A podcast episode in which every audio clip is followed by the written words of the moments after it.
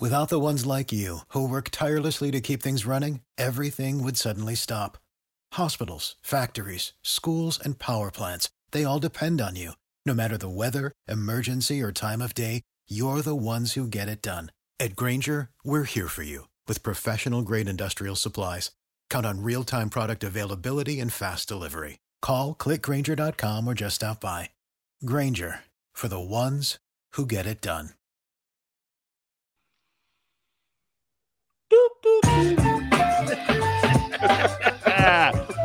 Come with sound effects and all. Big Seal's hit for Harry Mayes. That is the legendary Barrett Brookster with own, his own sound effects. Here Yes, on the sir. middle, we are taking the seat of Harry just for a little bit longer as he's on vacation. So he doesn't Yeah, carry his phone with him, right? But, bro, I've called him twice, and Harry's not even answered the phone, bro. And, I, I'm one of the guys he, he tolerates. You know what I'm saying? He still hasn't called me back or anything. You know, so when Harry's off, he's off, bro. He's off, off. Jesus, man. I, I, I see, but I have, I have a select circle too. When people text me, okay, I'll look down at it, and hey, I'll, I'll do the same thing. I'll go like this. I don't know. Watch this. Okay, this is a Wednesday. Respond, or I'll go like this. I'll look down and I'll go like this. Shit, Xander's. Uh, I'll, I'll get back with him in about two hours. At least you put a time limit on it. I man, I, I leave my phone just anywhere. I, I I don't even and I know exactly where I leave it, but I leave it there and I just leave it there because I once I get it, like especially when I get in my garage, I you know the only time I look at my phone is if I'm YouTubing something, trying to figure out how to do something in there. Other than that, I don't see it. What do You you know I'm lose more, your keys or your phone? My phone. Your phone, me too, man. because you know what? I can't lose my keys. Whenever I come in, I bu- I put my keys in one place, and people know if you touch my keys, the keys are almost like the remote. If you touch it, it's, it's on and popping, man. You know what I'm oh. saying? It's on and popping. Oh, hey, hey, can I show you this? It's funny you say remote. I don't know what it is, but I carry my remote around the house. Dude, I- don't know why. Exactly. Hey, Barrett, I carry this thing around as much as I do my phone. And I'm like, I don't know why I carry the remote because, you know, I, I got certain channels and certain shows that kind of check out to see what some of these idiots are talking about. And I'll take a topic and I'll look at it and go, well, they're so stupid, but I like the topic. Right. And I'll go like, you know, and I'll write it down and I'll, but I carried the remote around. Like I could take it into the John with me. I, I mean, I don't know what that is, but every time I look around, there's the remote. It's sitting next to me all the time. I carry that thing all around with me. Bro, my family says, hey, hey, dad, I need the remote. I'm like, for what? For what? For what? right. Yeah. You don't need the remote. No. Use your phone. You can use your phone. You know, I I I- need my remote. So I have an extra remote that I keep. Like I I I literally have like my sitting room, my uh bedroom, my office. I had like four extra remotes for four extra t for, for four TVs in the house because if you touch mine, it's, it's a problem. It's Hey, a problem. I got five TVs, but wait a minute, we got to stop the show. Go ahead, my mom's on here. Oh, good morning, mom. Hey, you see, good morning, mom. How you doing? Yeah, yeah, yeah, yeah, yeah, yeah, yeah. Hey, just I just want you to understand that my aunt watches every single show Right, right. So, that I do, and you know what? I, I I said this to you the other day. You know, you've cleaned my language up because you know, I mean, now I know your mom's in here, man. I can't. I you know, I'm. I, I I feel like if you notice, I'm saying "darn it" now. I'm saying effed up now. I'm, I'm I'm like this. I don't know what it is, but Miss Brooks has got me now, going like this now. I can't. Oh, oh, I can't drop f bombs or anything, man. I'm doing this. I'm messed Hey, up now. Big seals, big seals, though. I mean, she she she's trying to get to heaven now, bro. Because back in the day, I'm telling you, back in the day, bro. I'm hey, hey, hey. You know now, you know what I'm saying. I She's get on the right path, man. But hey, I'm telling you, I, I, I told the stream all the time. She's a, she's a, Uh, she's to keep her, her her snake charmer with her. Her okay, snake so hey, Her snake this. So charmer's a gun. It's a gun, man. It's a gun. It's a 38 special. Her snake charmer. She used to carry it around with her.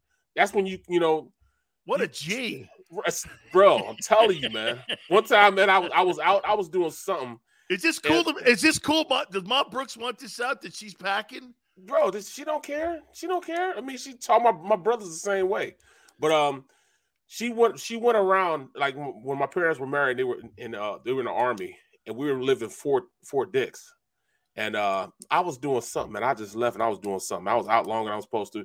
She was walking around in her robe with a machete, looking for me. She was looking to kill me, bro. You know, straight up, bro. she had a machete, dog. There's no coming back from that, bro. Wait a minute. So you were raised by military people? Yes, bro. Yes, yes, yes. Damn, most definitely. Man. Holy, you know. hey, not much lying in that house, man. Right, right, right, right. Holy right. cow! I, here, here's here's a few things, uh, Mrs. Brooks. I bet this. I bet there was a switch in a shed somewhere involved. right. I bet there was a shed somewhere, man. yes, yes, most definitely, man. You know, but hey, man, it, it, taught me discipline. You know, my pops was in the service. My mom, you know, she was very strict, and you know, when a lot of kids he out there doing packs dumb her stuff. piece. Oh yeah, yeah. Hey, Mrs. Brooks, just so you know, my wife, she asks for. I've been married to my wife for 33 years. I know, shocking, huh? I've been married to my wife for 33 years, and I go, so, honey, what do you want for um for your birthday or for Christmas? You want to, you know, because we lost our little puppy or something. She goes, I want a gun. And I went, What? What a gun? She goes, Yeah, because, you know, I lost the gun in the move when we moved out to California. You know, I lost my 38. And I'm going, like, Hey, man, I mean, my wife thinks you should carry a gun everywhere, man, because she, she goes like this. I go, and I threw some, I threw some things out. I go, fishing. Yeah. You never know who's going to jump in the boat. Camping. Yeah. You need a gun camping. How about going to a store? She goes, Have you seen them malls lately? Okay. Hey, I couldn't I couldn't dispute any place that you couldn't carry a gun. Right, man. right, right. I mean, it's, it's, it's you know, it's almost a necessity these days. You know, you look at what's going on in Ukraine.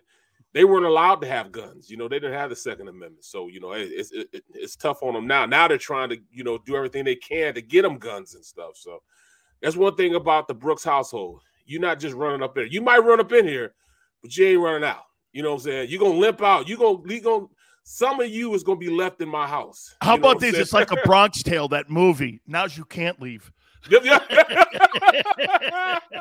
Hey, hey, what's what's the driftwood? huh?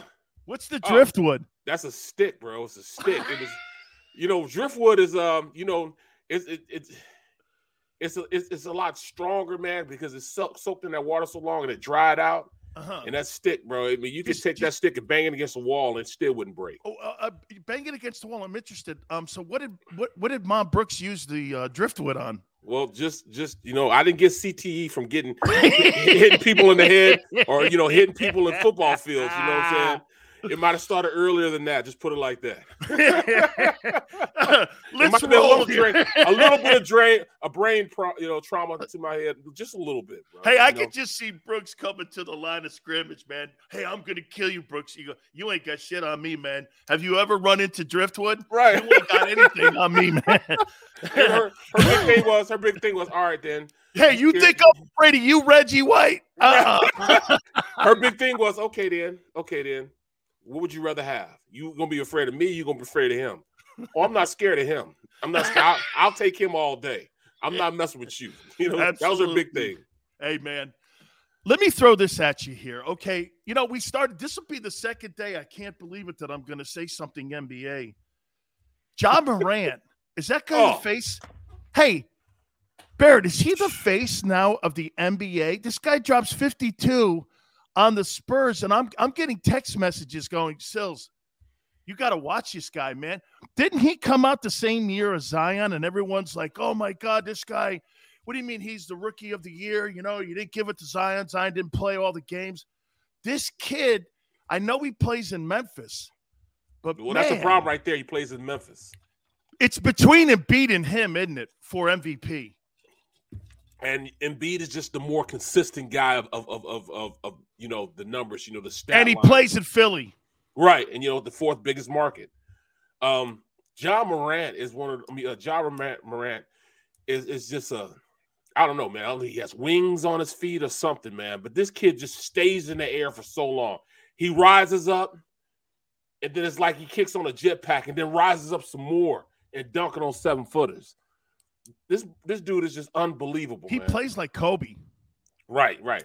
I um I heard a couple guys, you know, on um on uh on ESPN today saying he's a kind of a mixture of AI, you know, AI mixed in with, you know, um who, who, who who's the other guy? I forget the other guy's name, but I can see the AI characteristics because he's taller than AI. Yeah. You know what I'm saying? He's about two or three inches tall. Hey, I, I, I love Iverson. Iverson's one of my favorite athletes of Bro. all time. Polarizing dude. Man, I, you know, everyone they loved Kobe, but I was an Iverson guy. I was always an Allen Iverson dude. I loved him at G Town. I mean, I every time here here's the only problem with him though. Getting him on the show. Watch this. All right, Sills, what time you need me? 3:30. Hey man, it's 5:30. Shows up. You're like, Right. hey, very underlined. He's on AI time, man. yeah. Oh yeah. That dude, oh, yeah. he just rolls in his own way, man. But I could see where you throw AI in there, man. Well, you know, This AI guy's got a great crossover too. and and the heart that AI had, man. That's that's that's it, man. The heart that he has, that's that's that's enough said. Just his ability to go out, just have that killer instinct every single night. Every time he stepped on the basketball court in game situations, not practice, Yeah. but game situation, he's gonna give his all. He's gonna leave it all on the court. And that's what I loved about him, man. He just had a heart of a champion, man. He just they just put some guys around him. You know, that's why I don't understand, you know, why they didn't give him what he needed to take it to that next level. You know, I mean, I wish they built super teams and he was a part of that whole super team genre that you I know, think he just did. loved playing at Philly and for Larry Brown. Oh, I- yeah. I, I, it really do. And you know what? It what it, it, the the thing with Allen Iverson has always been look his background, how he was raised. You know, I mean, how strong mentally or sometimes weak mentally he could be. Yep. He was a very fragile guy mentally because of all the experiences that he had gone through. Remember, man, this guy had scholarships to play football. He could, you know, you know, from what I understand, he had over like a hundred scholarships, and Bobby Bowden offered him a scholarship to come down and play college football at Florida State.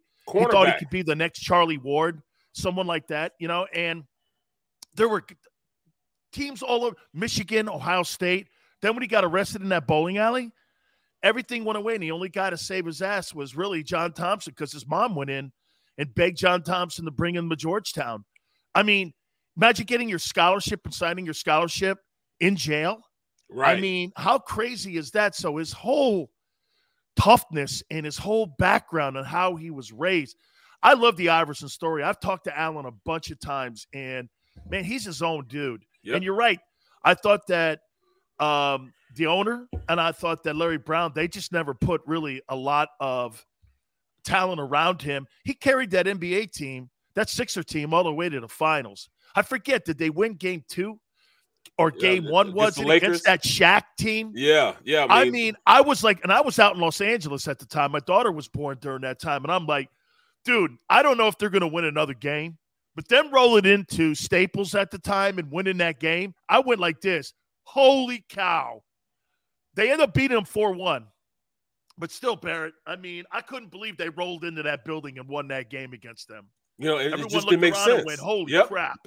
And they brought they always brought in guys that were, you know what I'm saying, too long in the tooth. You know what I'm saying? Like, bring in Derek Coleman. Come on, bruh. You know what I'm saying? He was on this, he wasn't even on his Oh, yeah. last leg. You know, he both tires were blown out. You know, Yeah, yeah. Net, bring him in Nets? Derek Coleman was great. Sixer Derek Coleman was not. Right. right? He- you just he- didn't give it to him though, man. Like AI just just had the fight of a champion, man. He just didn't have a championship roster around him, and just you know, just the, just the way he he's he was an icon as far as how he put hip hop into basketball. You know, it used to be that everybody was wearing the Steve Harvey suits to to you know if they're on the bench or you know they're to games and stuff. Everybody wanted you know the Michael Jordan suits. Here come, you know, here comes AI in the back. He, he used to go this place in um, you know, in Philly, you know, everybody used to go and, and, and get their clothes from, all the big guys like myself, called Tories. We go to Tories and buy all the stuff up. Well, AI, here he is, a basketball player about you know six foot, uh, 160 pounds soaking wet, and he's buying three X's. I can't go get my three X's because he's got three X's on. I'm like, come on, bro. You know what I'm saying? I'm like, come on now. You know, he wearing, yeah. you know, but he he he set that whole thing up, you know, as far as wearing cornrows and braids and tattoos and you know the arm sleeve. You know, people don't understand that that arm sleeve he had, he had a contusion in his elbow, and the, you know they put that sleeve on to, to, to bring down the swelling in that. Yeah, the bursa sac's broken. Yeah, everybody does that. We put it on, you know, when yeah. your bursa sac breaks, just to get some of that swelling out. Well, yeah, he yeah. made it iconic as a fashion statement, and they're still using it to this day. I know, I know. You know That's exactly why you see anytime you see like a football dude, it's not so much that they don't want to hit the turf. It's because they're trying to get that bursa sac fluid down. And you know that thing can look like a grapefruit, man. When right. you break that bitch, that thing, it, that thing. I, I, I'll tell you a quick story about it, hip hop and sports. So I go out to Vegas and I started my broadcasting career out in Vegas and I got to know Tarkanian. So I, I knew that I UNLV. Know, I would have loved to know him, man. Oh, hey, this guy, man, how he ran that running rebel basketball program was so awesome. And Larry Johnson used to come back all the time to events that Tark had. And so he found out Larry Johnson. He goes, Holy cow, you played on those those 80s Canes teams? Man, we thought you guys were gangsters. We wanted to be you. I was like, Hoss, you have no idea we watched you guys play and we wanted to be like you guys, right. man. and we were going back and forth talking about how oh, I love running rebel basketball back Me too. I thought they reminded they reminded us a little bit of how we handled ourselves. I mean, people call hey, can you imagine this, Barrett? Calling African Americans, 97% of our team was was black players calling them gangsters and calling right. them convicts.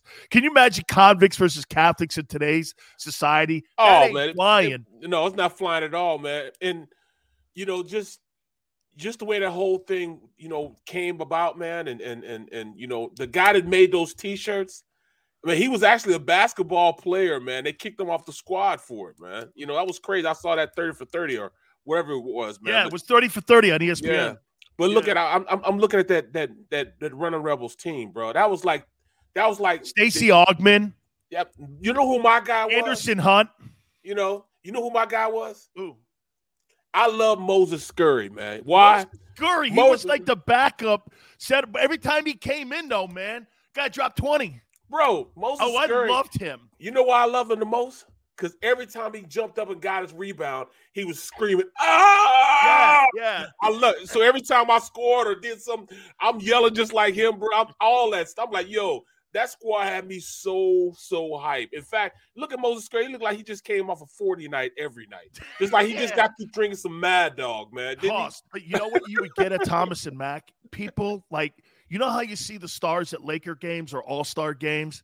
Man, you would see all the major stars in Las Vegas. Tark would have them down there.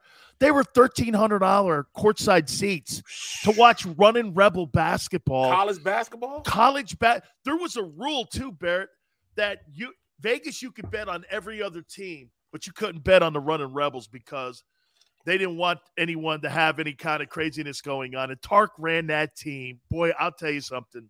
He ran Las Vegas too. I mean, Tarkanian was a legend. Owned a Always restaurant, on the towel. piece of a casino. Hey, Sills, come in here, man. We're here at the Tropicana. I'm like, why? He goes, eh, hey, get a little piece of this. Come in here. I'll hook you up with some rooms. I was like, the buffet's fantastic. He goes, yeah, man. Try the muffins and make sure. And I'm going like, all right, man. So anyway, all right. I got some news for you today. You ready? What's up? So I posted this on my Twitter page at Dan Sileo Show. Washington Redskins. You ready? Yep. The Washington Redskins have made a contact to the Seattle Seahawks on a potential package for Russell Wilson. And plan B is Mitchell Trubisky is getting a lot of run right now for them to potentially bring down Mitchell Trubisky from Buffalo. He's the backup quarterback to Josh Allen. And before people start going crazy, I want to throw this at you. Mitchell Trubisky's record as a starting quarterback is 29 and 21 with a division title in the same division that Aaron Rodgers played in. They were 11 and 3. I think it was 3 years ago when he was the starting quarterback in Chicago. So I know he lost his job. I know maybe, and we said this, I think maybe yesterday too, because we were talking about Sam Howell, the quarterback that came out or is coming out this year of North Carolina. Maybe Mitchell Trubisky was taken off the tree when he wasn't ripe. He wasn't yes. ready. Now he goes to a place where there's great coaching. Because I'll tell you something, Barrett. I saw Mitchell Trubisky this past offseason go to Chicago and they were playing against Justin Fields. I didn't recognize the way the guy was looking at progressions, but he got around Brian Daboll and he got around uh, Sean McDermott, and there you could tell he was coached better. I said this to people, and I'll say this to you about Chicago. And I think I've said this to you. Chicago hasn't had an all pro quarterback in 60 years. Right. no, it's true. It's Sid Luckman. They haven't exactly. had an all pro guy in 60 years. And can you really name me a quarterback, in your opinion, in the last 40 years that you would go like this? Let me build my team around. I mean, Jay no. Cutler? McMahon? No. McMahon? Get this. I'll tell you this about McMahon. In Jim McMahon's entire career, he never played a 16 game schedule because he was always hurt. Never at any time. He, I think he played like 17 years. Never played a full 16 games in a season. So I always thought Jim had a frail makeup about his body, and I thought that really beat him up a lot, and that's why he never really played. But McMahon let him. Rex Grossman. I mean, we're not talking about star quarterbacks here. So I mean, you're not going to get the proper coaching because they just don't hire Matt Nagy. I'll tell you what, I don't know, 29 and 21, won a division title. That's as good as Chicago's had since Lovie was there. I mean, I don't know. I mean, so Trubisky is not that. My my point is, it's not that bad an option. Um, this puts the Eagles now on the hot seat because if you land Russell Wilson, let's just take it for what if they land Russell Wilson and Dallas has Dak, Hoss, I think you and I are on the same page. Jalen's a heck of a guy. And I'm not going to do backhanded slaps here by going, he's a great guy, but he's a great guy, but we know this. You and I know this. You're constantly trying to be replaced when you played in the league. You told me that the other day. No matter where you were, people were always trying to replace you. Absolutely. Drafting yep. a guy, whatever. That's what this is right here with Jalen here. I'll tell you what, man. It's if Washington, if Washington lands Russell Wilson, they'll go to the NFC Championship game. But bro, there's no question about that. If Washington gets Russell Wilson, they will be competing not just in the NFC East, but in the NFC period, because they already have a defense that's you know tops among it's a top six, top five defense in the league right now. And Russell Wilson comes in there and solidifies that offense, gains it gives them ex, you know, exacting um exact potential to have a great offense when he steps in the door. Just by him walking in the door makes you respect that offense and how you game plan that offense. So it gives them instant credibility going forward. They would be no no no question. They would be the winner of the division, and you know going forward, you know they like I said they would compete uh, in the playoffs simply because he comes in and legitimizes what they do on the offensive side of the ball. Absolutely. Totally legitimizes it. Chris over here says that he had a horrible coach. I, I, don't believe that. I think Justin Fields is not the guy. If you could take Mitchell Trubisky to a 29 and 21 record, um, I'm sorry. I've never been sold on Justin Fields. Then again, I have never been sold on any quarterback that in the future, in the rear, whoever comes out of Ohio State. It's the only position in that franchise and in that program that they've never produced an NFL star player. In the 157 years, Barrett, that Ohio State has played football, can you name me one quarterback in the history of Ohio State where you went like this? Holy cow. Who, Mike Tomczak? Name me one guy. One guy. Kirk Krenzel or whatever the hell that guy. I mean, I can't think of one player. Bobby that, Hoying. I played with Bobby Hoying. His he can they drafted. He's probably their best. and he was the worst. He we we went to a we had a record of three and thirteen when he started as a quarterback. But you know, it was a lot of stuff that went off the rails that year in uh 1998, bro. I mean, I mean 97. Everything went off there. We went three and 13. It was a bad. it was just a bad year period. The the the offensive coordinator's name was Dana Bible. I know Dana, Dana. Bible. Halfway through the was season, that BC? Yeah, yeah. Halfway through the year, he was relegated to being um the guy that did the cards for for you know scout team and Bill Musgrave, who was in a jersey playing the year before, was a uh, an assistant on the team, became the offensive coordinator halfway through the year. That's how bad it was in Philly during that year, during that time. I mean, he had just stepped out the field, became in a quality control guy, ended up being an offensive coordinator for our team. And Bobby Hoying could not read defenses because we had Jon Gruden the year his rookie year. And Jon would tell him, hey, if you got two jet all go, you hit Irving Fryar right here. It didn't matter, you know, even in practice, in practice, he said, look, throw it to Irving over here. And our defense would pick it off in practice. But getting the game situation, Gruden knew exactly where the ball should go, and he hit him during the games, which made him a good quarterback. And all of a sudden, you know, came out that, you know, Gruden left and went to, to the Raiders and then you know steps up Dana Bible, and they're now trying to teach him how to read defenses.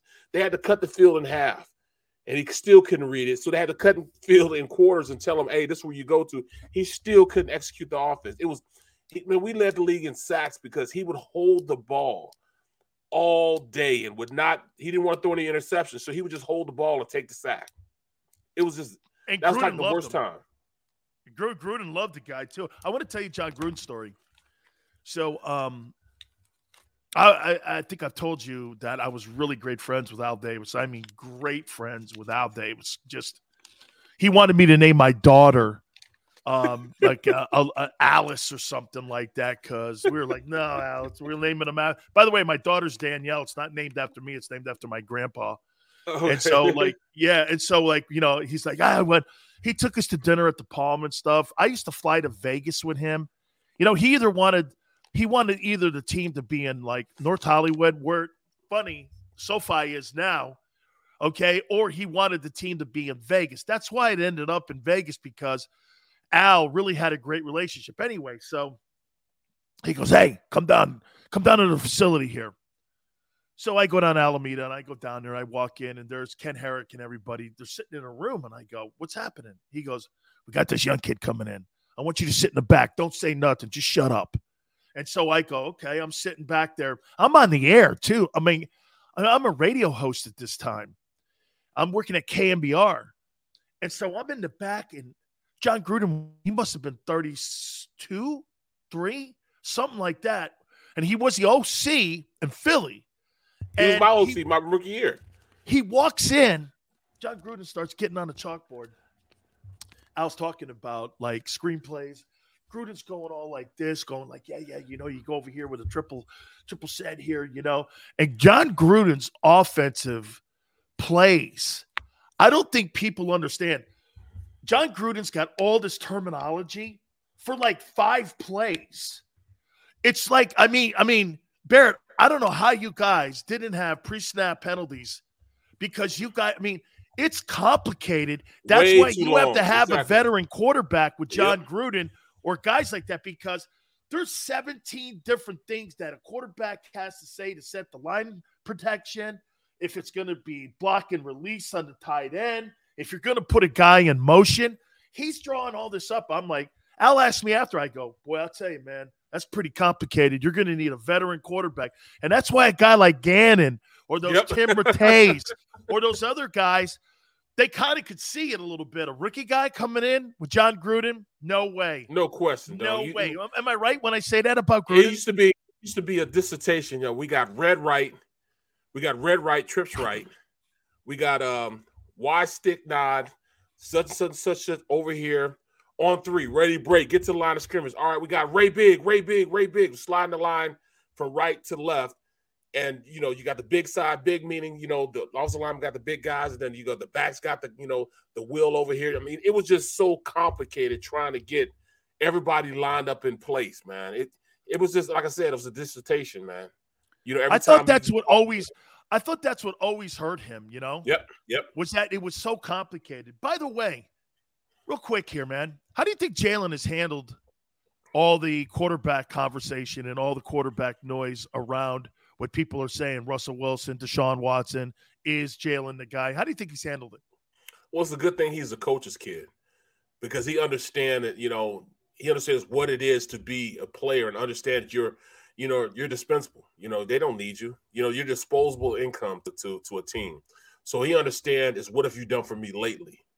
And he also sees that he didn't have the best outing the last time he played in that playoff game. So he's going to work and do everything he can and, and leave all the outside noise and use it to help him become a better player. So good, bad, or indifferent, he's going to learn from this situation and become a better player because of it.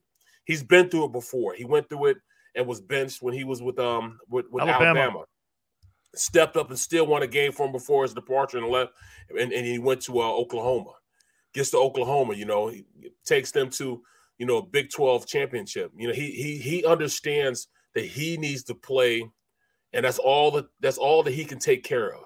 He'll take care of his intangibles. He'll become a better player. You're not going to see the same Jalen that you saw last year. You're going to see a new and improved Jalen. He's gonna he's gonna be immensely improved because he, he's going to take his game to another level simply because he heard everybody saying this. He heard everybody saying that. He heard the predictions. He sees, you know, I'm trying to go out and use those three first round picks to get this guy, that guy, and this guy. And he's going to use that and internalize it and become a better player because of it. Do you he think is he... wise? He's wise but you know beyond his age because he's, you know, this kid is only 23 years old. Yeah. No, he's actually younger years. than Joe Burrow. Right. That's crazy that he's been in league three. This will be his third year. And right now, he should be just graduating college. He should just now be drafting. This should be his draft year. So he has a lot of learning to do. His body needs to develop. His mind is going to develop. He's going to, you know, technique. You know, he's going to be a lot more sounder in his technique and when he should do something, when he's not going to do something. I just hope he doesn't become that quarterback that Don was. I'm talking about McNabb. Um, after his third or fourth year, third or fourth year, he wanted to become more of a pocket pass because they said he couldn't do it.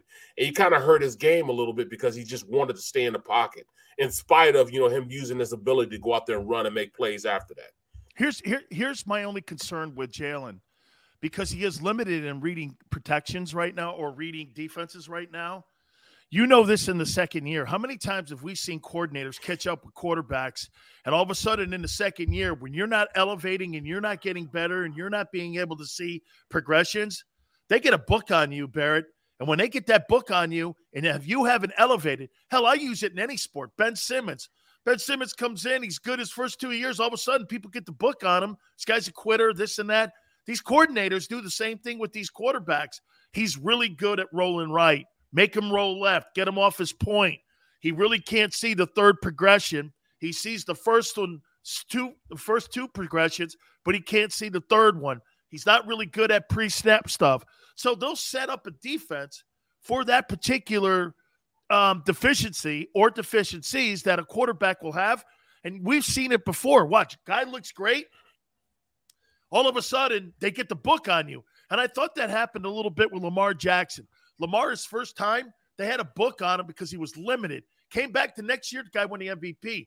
Came back the next year, they kind of had the book on him, and he didn't raise his game enough.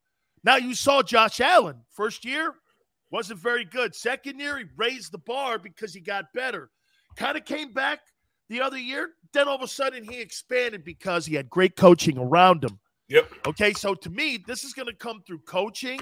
It's going to come through, like you said, hard work. Uh, does he want it? I think all of those small intangibles become large in the whole grandscape scheme of things here when it comes to his development. So the second year of him starting will be very important. But also, I think he learned a lesson watching what Wentz did. Yep. All the mistakes that Wentz made and how he handled the quarterback talk. Oh, he sucks. He's regressing. He's not doing this. I think he's going to take a lot of those lessons that he learned at Alabama when he was benched. Yep. I think he's going to learn how Carson Wentz didn't handle it correctly. And because you said he's a coach's kid, he knows he's got to get better, not so much on the field, but more so in the classroom. Yeah. He's got to yeah. get better on the chalkboard. Am I right? Yep. Or am I off when I say this? No, no, he has to get better at that. He understands he has to get better at that. You know, I see on the stream, you know, um, you know, Juan, you're right. You know, he is going to be around some quarterback gurus. He's got to get around that guy. Was it Palmer, Carson Palmer's brother? Yeah. and and and and and, and hone his skills. You know, take you know wasted motion out of his techniques. You know, on the field, uh, off the field. You know, getting in and understanding. You know, just looking. I would go and look at you know film on on you know all the top quarterbacks you know the past five years you know go out there and, and, and look at a guy like manning you know i'm saying what was manning looking at what was he seeing which have made him look and go to this direction look at tom brady all right in the pre-snap you know what's is making him see where he needs to go with the ball and start seeing that so he starts seeing exactly what's going on on the field maybe he can pick up a little you know, idiosyncrasy here and there and from all their games. You know, like I said, I watch film all the time, and I didn't watch film. You know, in off season, I didn't necessarily watch film on the guys I was going to be playing against. I wasn't watching film on on on you know me going against Mr. White or me going against you know you know Charles Haley or anything like that. What I did, I watched film on other offensive tackles. I went back and watched old, old film on Anthony Munoz. I went and watched film on Tony Boselli. I watched film on Ruben Brown. I went back and watched film on Eric Williams, Mark Tuinei. I watched film on those guys, you know, just to see where their game was and what was making them better players. And from there, it allowed me to add a little bit of this. I, you know, I took a little bit of Eric Williams headbutt, you know, so I started headbutting guys real fast. I took a little bit of Anthony Munoz um, pass set and added it to my pass set. I took, you know, Ray Roberts, you know, played with Detroit for a long time. I took, you know, his his jump sets, you know, and, and how he was able to jump set somebody, get separation, and keep him away from his body. You start adding that to your game, so you're always getting better. You're constantly getting better as a player. That's what he needs to do. You know, watch film on guys that you, you know, that you want to emulate some part of their game and make you a better player. I've done some more homework. Uh-oh. Okay. I've got the top NFL 30 free agents. And I got this from two executives and some people at BLESTO. I'd like to run them off, run Okay. them uh, through you here and see what you think of these guys. They're ranked one through 30 here. We'll do that next. Barrett Brooks, Big Sales in for Harry Mayes. Keep it here on the middle. Go for the midnight dares. Go for the memories. Go for the view that goes on forever. Go for the bubbles in your bathtub and in your drink. Go to bed whenever you want. Or don't. Go for him. Go for her. Go for the win. Go to Ocean Casino Resort. Book your trip at theoceanac.com. At Stateside Vodka, every new customer gets the world's best rocks glass. Free. What's that? Uh, a rocks glass? You're telling me that bottle is cut in half? You could say that. Holy shit. And you're telling me I can get one of these glasses for free? That's right. One free rocks glass per customer with each first time purchase of Stateside Vodka. So good, it just disappears. Imagine for a moment that you went to work today and when you came home, you were catastrophically injured. Your life and your family's life. That's what happened to union construction worker Mike Little. I was scared of what the end was going to be, but to be 100% honest with you, I knew I was going to be all right just by talking with Brian. In my heart, I just knew everything was going to be all right. Call the firm and find out why they say, We got this. Call 215 458 2222.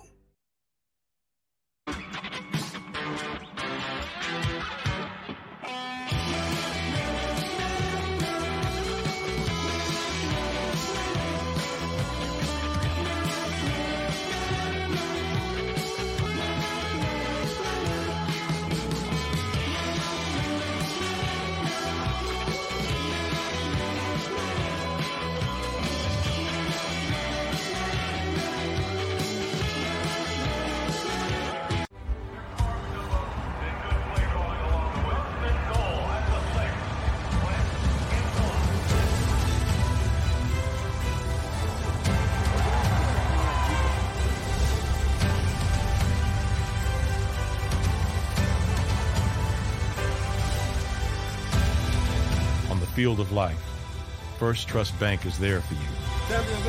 One, two, three. Because Philadelphia dreams deserve a Philadelphia bank.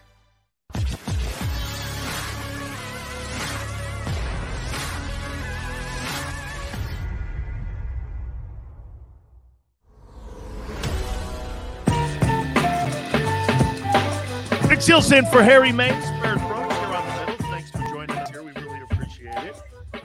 Combine start, I believe, the third of March in Indianapolis. Yeah, they're they're just they're just getting in now. All the athletes are getting in, and they the first guys are on the field at the offensive line. I think um, running backs and uh, um, I think they start on Thursday on the field stuff on Thursday. They got Would like you go out. to it? Yes, I've been to. Um, I was going to the combine up until um I started with NBC.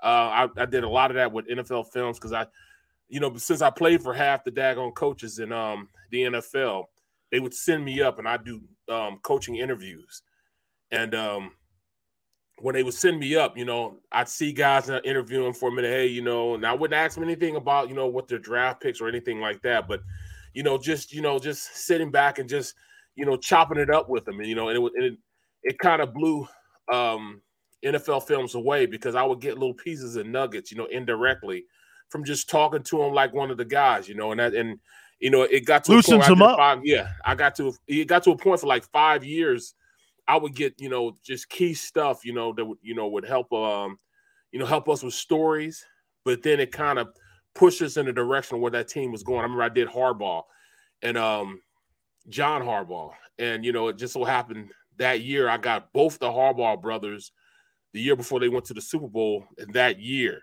And I asked them why, you know, what would happen if both those guys were in, you know, in, in the Super Bowl and they ended up playing in the Super Bowl.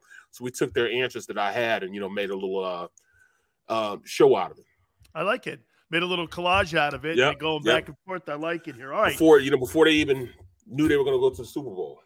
that was some Super Bowl too. And for the record, if the power doesn't go out, I don't know if Ka- can you imagine if Kaepernick would have won that Super Bowl, and what the difference would have been in his history if he wins that Super Bowl. That power don't go out against the Ravens.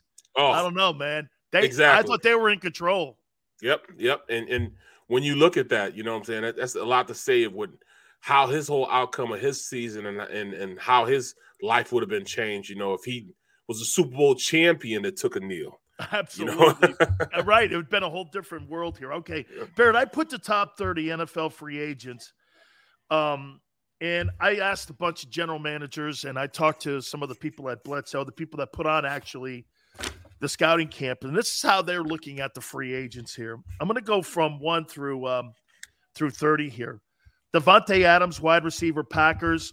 Um, probably something that we're not going to see We're Um, definitely not going to see it. not going to see the Eagles look at this for for numerous reasons because De- Davante's not going to go any one of these top wide receivers. Do we agree, Barrett? They're not coming to Philadelphia because they don't trust Jalen can get them the ball. Yep. Right? That's it in a nutshell. Number Um, two. can't see it. Terron Armstead, tackle Saints.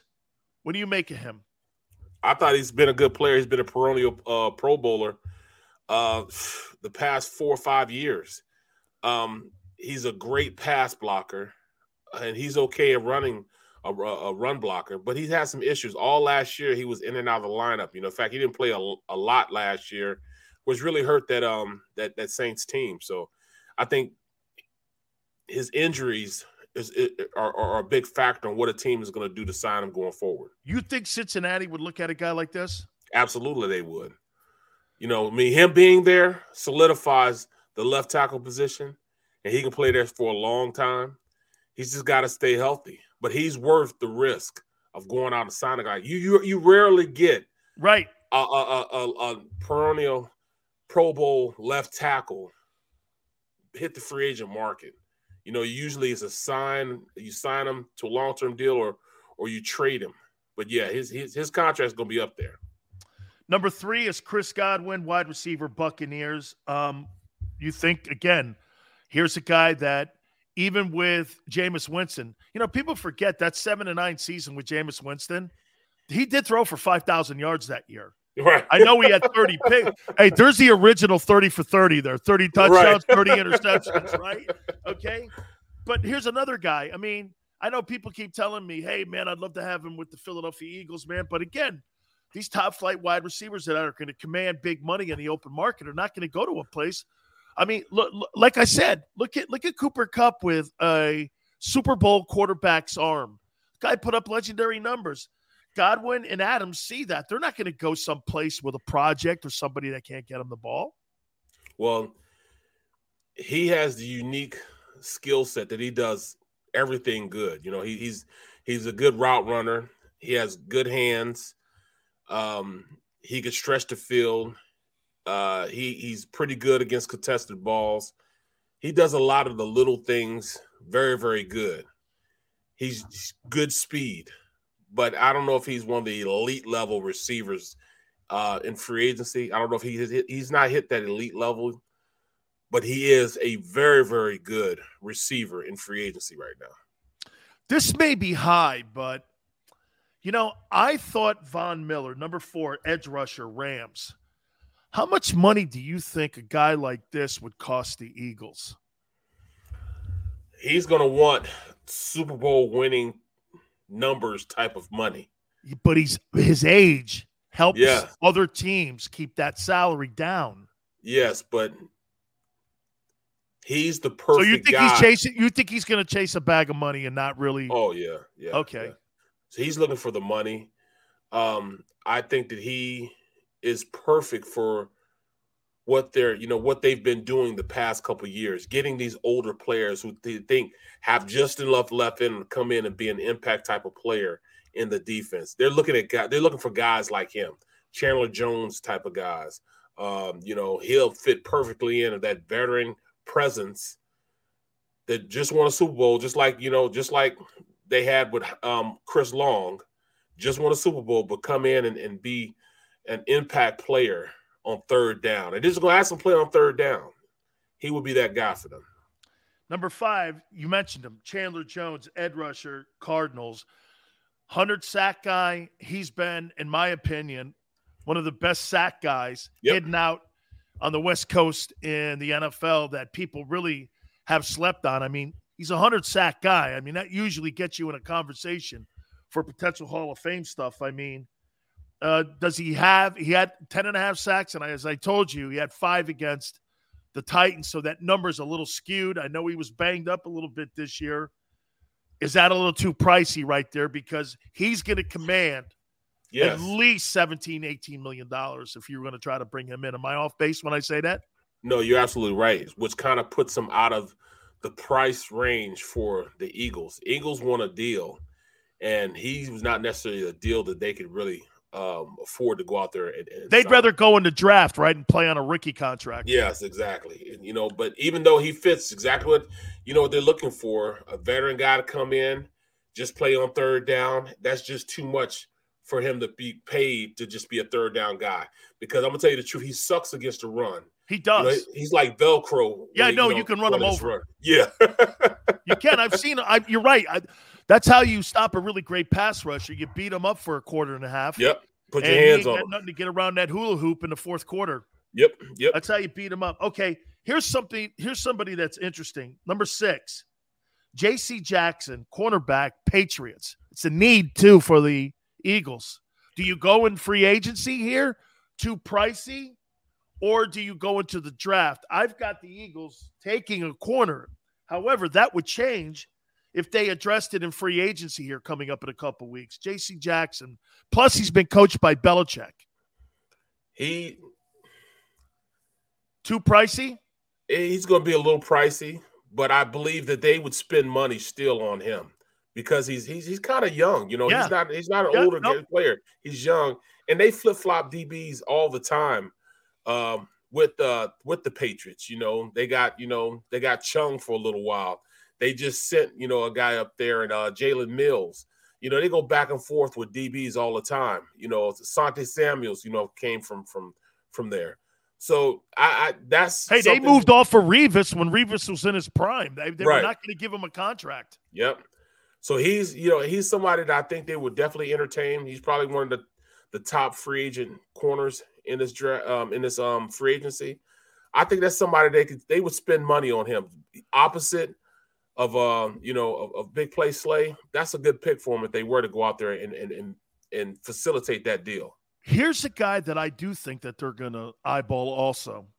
Marcus Williams, safety Saints. It's another need back there in the secondary, and he's sitting at seven. They're going to have 30 million in cap space. This guy's got some ball in him, and he's a good football player. He's got the age there that you're looking for. You know, he's in the high 20s.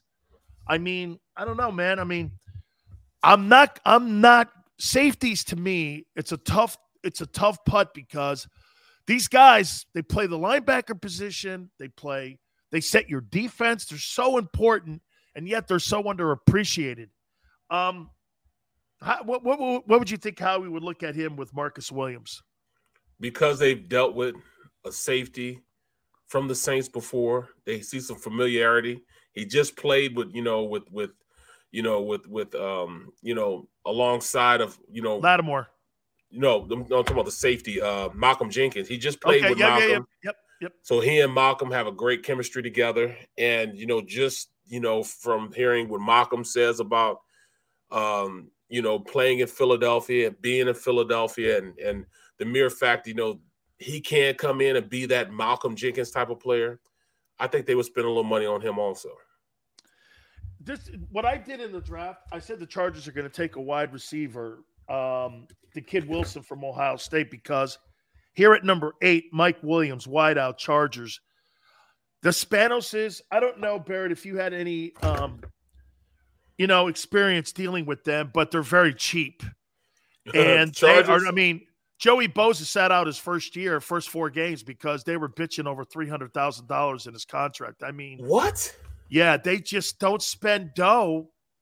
Um, when it comes to any position outside of the quarterback, they don't spend a lot of money. Plus, they have Keenan Allen on the other side. Tom Telesco knows to keep that budget down. So I mean, do they franchise him? That means it's like a big number for that salary cap. So does he get on the open market? What's your take on Mike Williams? He's going to get on the open market. I don't believe they're going to give him the money. I don't either.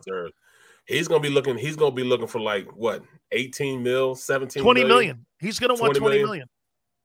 So you know, you think the Eagles would pay twenty million for a receiver? Hell no. I don't see anybody paying that for Mike Williams either. I don't either. You know, I, I see him as a, a, a really really good number two receiver. Now, is that worth twenty million dollars? No, no. no. I can see paying him fifteen, but not twenty million dollars. He is not a twenty million dollar impact player that you could throw the ball up to, and he's going to come out there and and and, and debo somebody to take it. He had a great. His last game is is the game that people are going to be looking at. What's going to stick out in their mind that he went out there and almost willed that win by himself. But I, he didn't play like that all year. You know what I mean? And that's the only thing.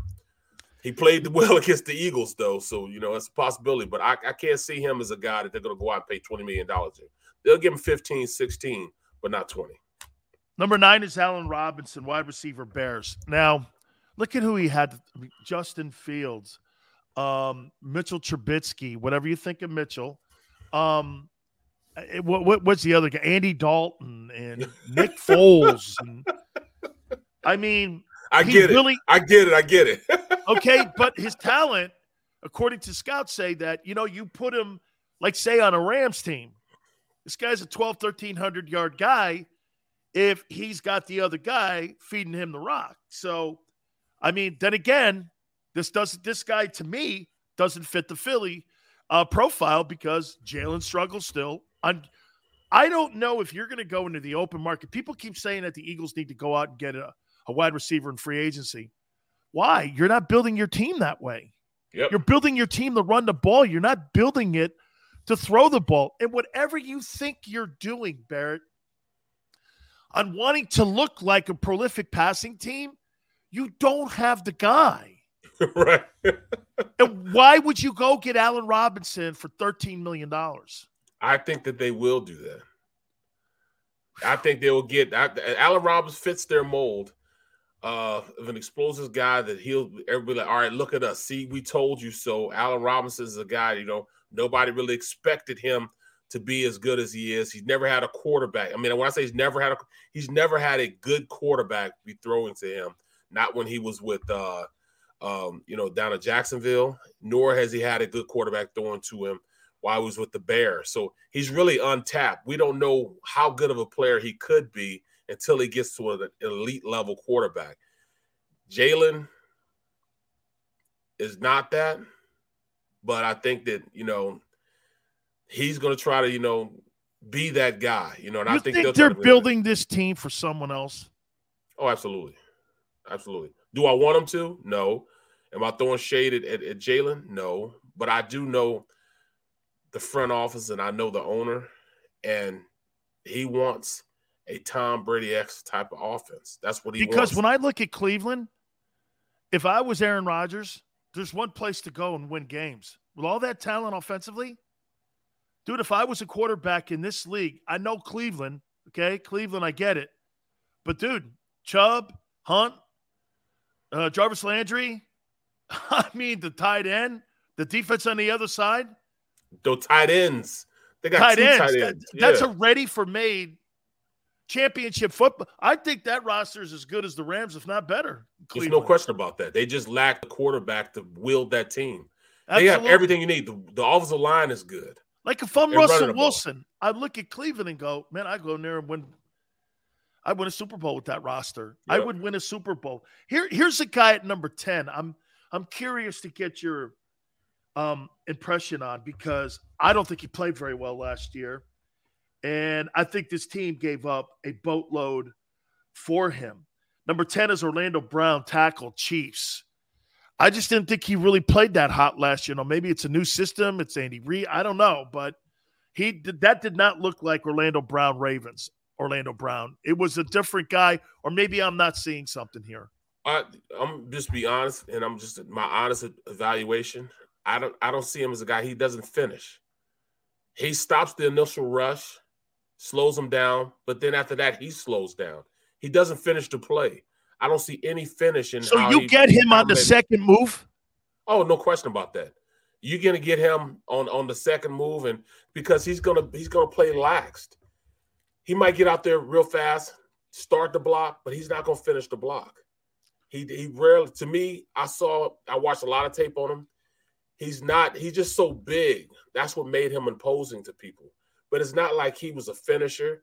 I mean, it, you know, they defensive ends weren't getting out of a hot, you know, getting in a cold whirlpool after they play him. They're ready to go out and party after they play him because he never finished them. He never he never beat them up.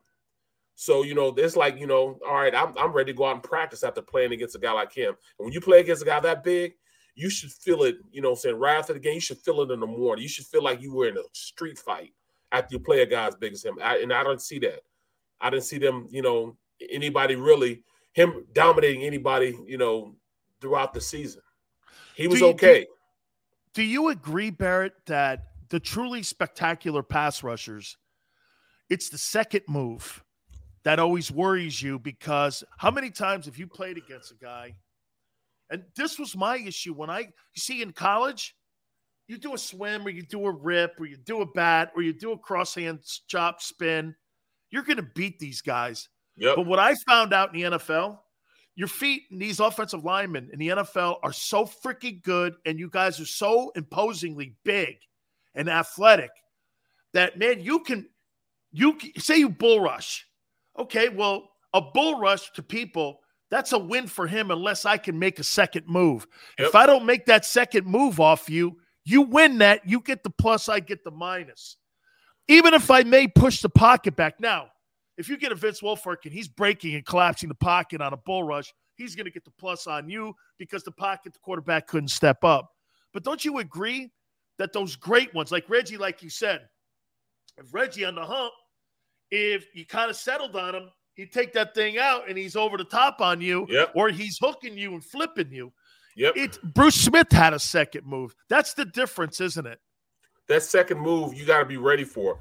That first initial move, they know guys in the league are, are good enough to stop the first initial move, like speed the bull or you know, chop your hand spin. You know, it's that second or third move that that that that makes you elite, and that's what that that's what hurts Orlando Brown because he's not going to fish. He's going to slow down. If you show any type of slowing down, he's slowing down faster than you're slowing down.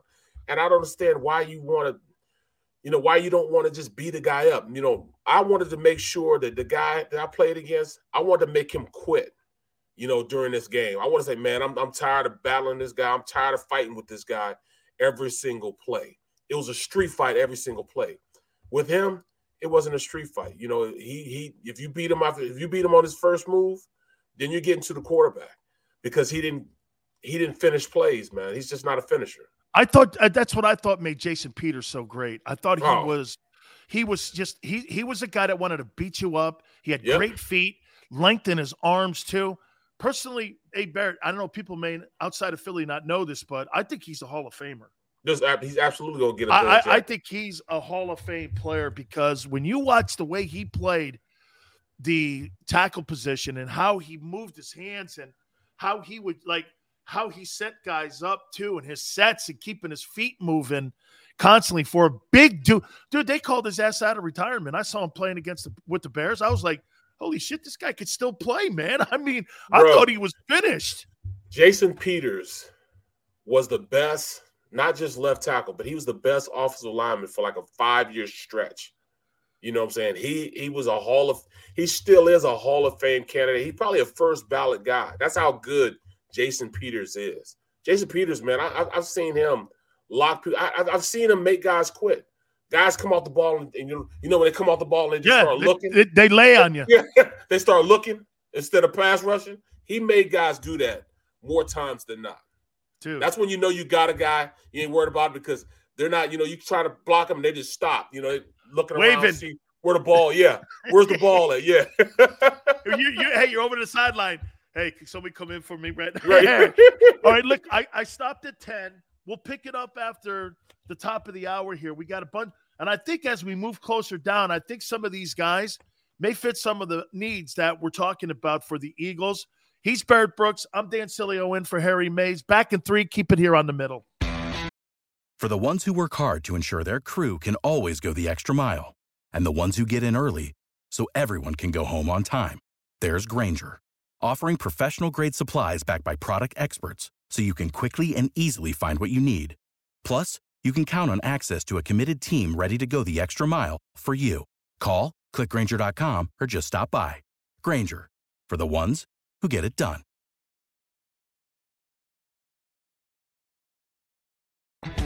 Go for the midnight dares.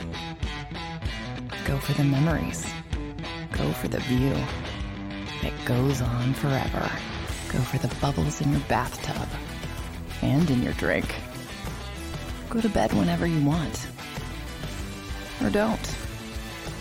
Go for him. Go for her. Go for the win. Go to Ocean Casino Resort. Book your trip at theoceanac.com. At Stateside Vodka, every new customer gets the world's best rocks glass. Free. What's that? Uh, a rocks glass? You're telling me that bottle is cut in half? You could say that. Holy shit. And you're telling me I can get one of these glasses for free? That's right. One free rocks glass per customer with each first time purchase of Stateside Vodka. So good, it just disappears.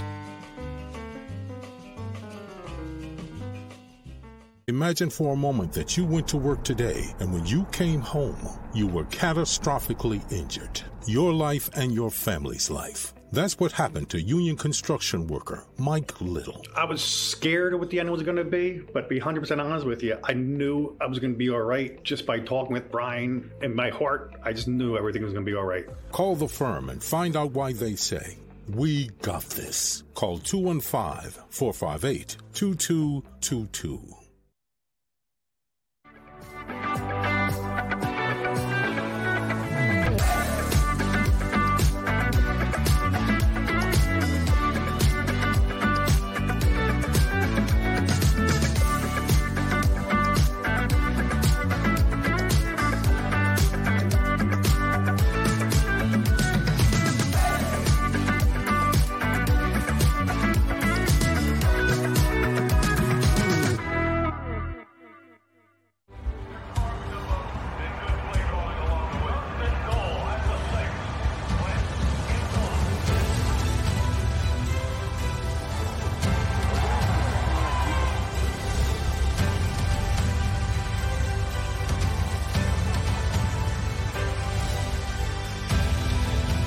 Field of life, First Trust Bank is there for you.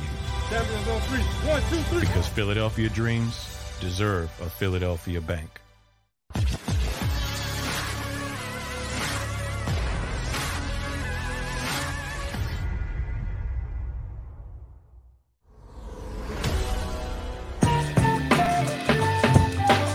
Welcome back to the middle. Big Spills in for Harry Mayes, Barrett Brooks. We're going over the top 30 NFL free agents. There's some news coming around the corner here on Aaron Rodgers in Green Bay. He hasn't made a decision yet whether or not he's going to play in 2022, but it looks like the Packers are going to offer Aaron Rodgers a short term contract. Get this, Barrett $100 million over two years. 50 million a year. They said that's what he wanted. Why wouldn't you though? As the Packers understand, you know, he you you can't find a guy like him just walking around the street. Would we agree that he is the most talented player to play that position, to ever really play the position? I'm not saying yes. he's the best quarterback. Okay. I'm talking Brady's more accomplished and Peyton Manning, and I, I, I get that. But when you talk about a guy who throws the ball 44 touchdowns to three interceptions, and he does you Barrett, I said this to you a couple weeks ago. This guy's got over 450 touchdowns, and he hasn't thrown 100 picks in his 17 year career.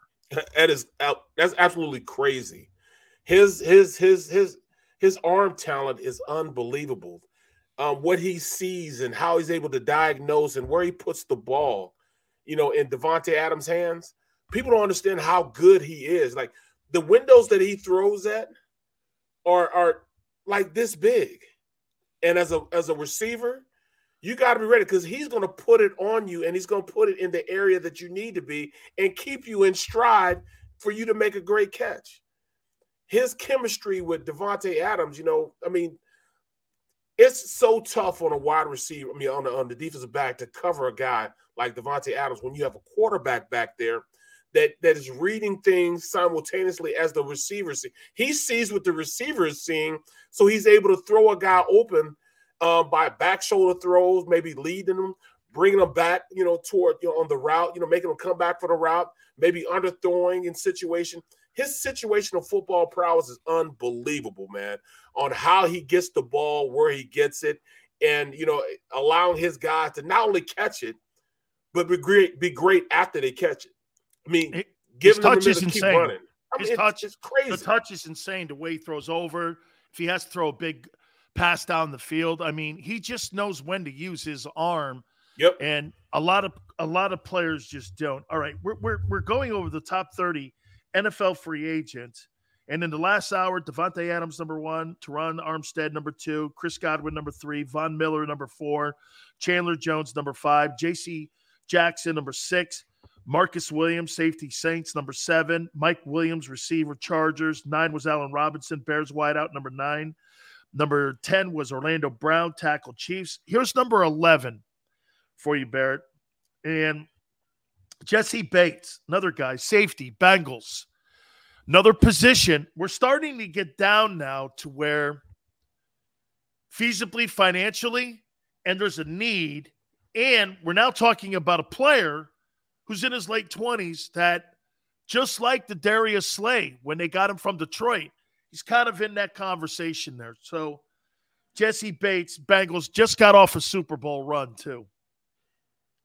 He's he's interesting because he still hasn't played up to his to the talent that he really has. He's still learning the game, and he got a you know he got a, a full indoctrination into how good he could be this year.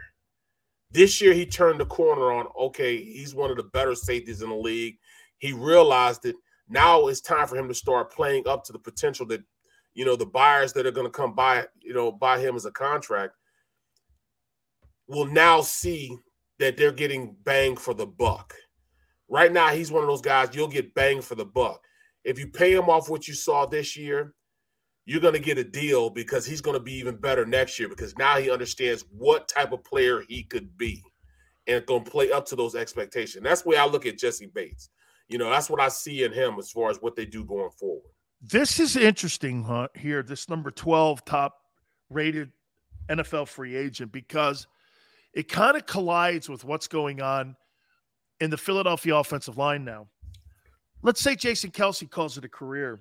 Number 12 is Ryan Jensen, all pro and Pro Bowl center for the, the stream Buccaneers. Will tell you, the stream will tell you that's one of my favorite players to watch. One of my favorite players is Ryan Jensen. The only reason why he's on this list right now that you just comprised is because of his quarterback retired. If his quarterback did not retire, if, if, if Tom Brady was still there, he would have an extension right now as we speak. If Tom said, I'm playing one more year, Ryan would have gotten an extension over the next four. He would have given him hometown cooking and let no, him wanted to come back. No question about it. He would have made sure that he gave him everything that he wanted and uh as far as you know uh, uh, uh put him in a position to get a long-term big time because he's one of the best centers in the league. And I'm not talking about guys that can pull, you know, most athletic. I'm not talking about athletic. I'm talking about one of the best centers in the league because he understands what it is to be an offensive lineman. Down, dirty, unsung hero. You got to, you know, kick ass every single play. Um, he's going to finish every single play. You're not hitting his quarterback because he's going to fight you. He might kill you. You, you know, he, he, might kill the guy that, that you know he's going against to keep his quarterback from getting hit. I mean, that's the type of dude he is, bro. I love the way he plays. How about this? What do you think is the most important position in the offensive line as a group, center or left tackle?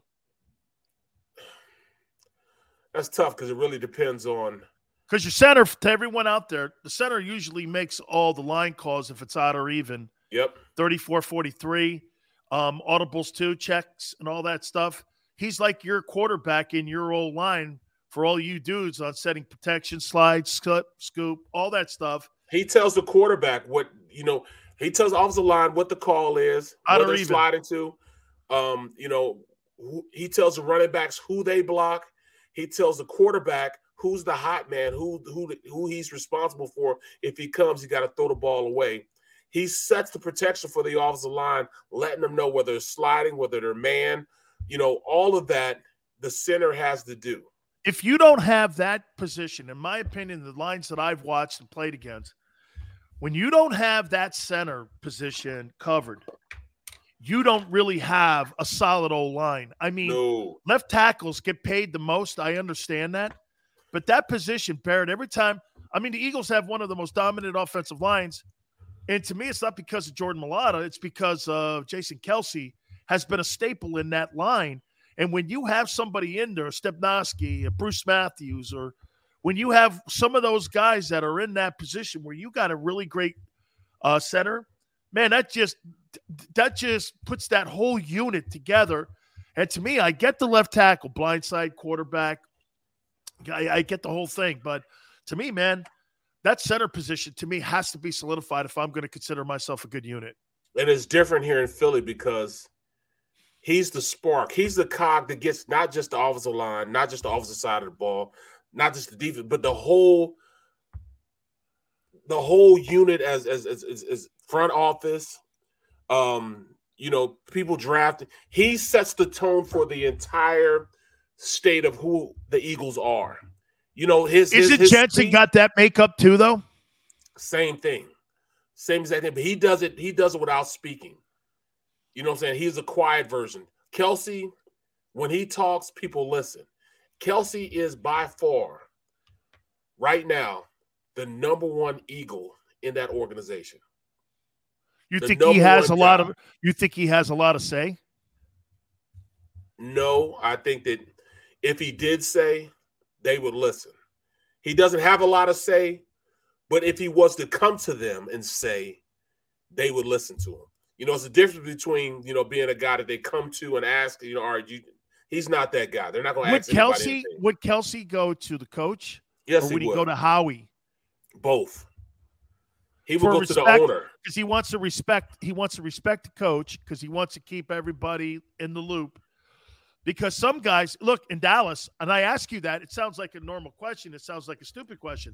In Dallas, I'm not going to the head coach. I'm going right. to Jerry. right, and I think that's always been the disconnect in Dallas. Yep has always been that. All right. So Number 13, and believe me, when I saw this name, I was like, man, I don't know. Jadeveon Clowney, Edge, Browns. I mean, I can't see after that shot on Wentz. I don't know. You know, I mean, I don't know if they would look at something like that. He's not, Not going to get. snowball's chance in hell.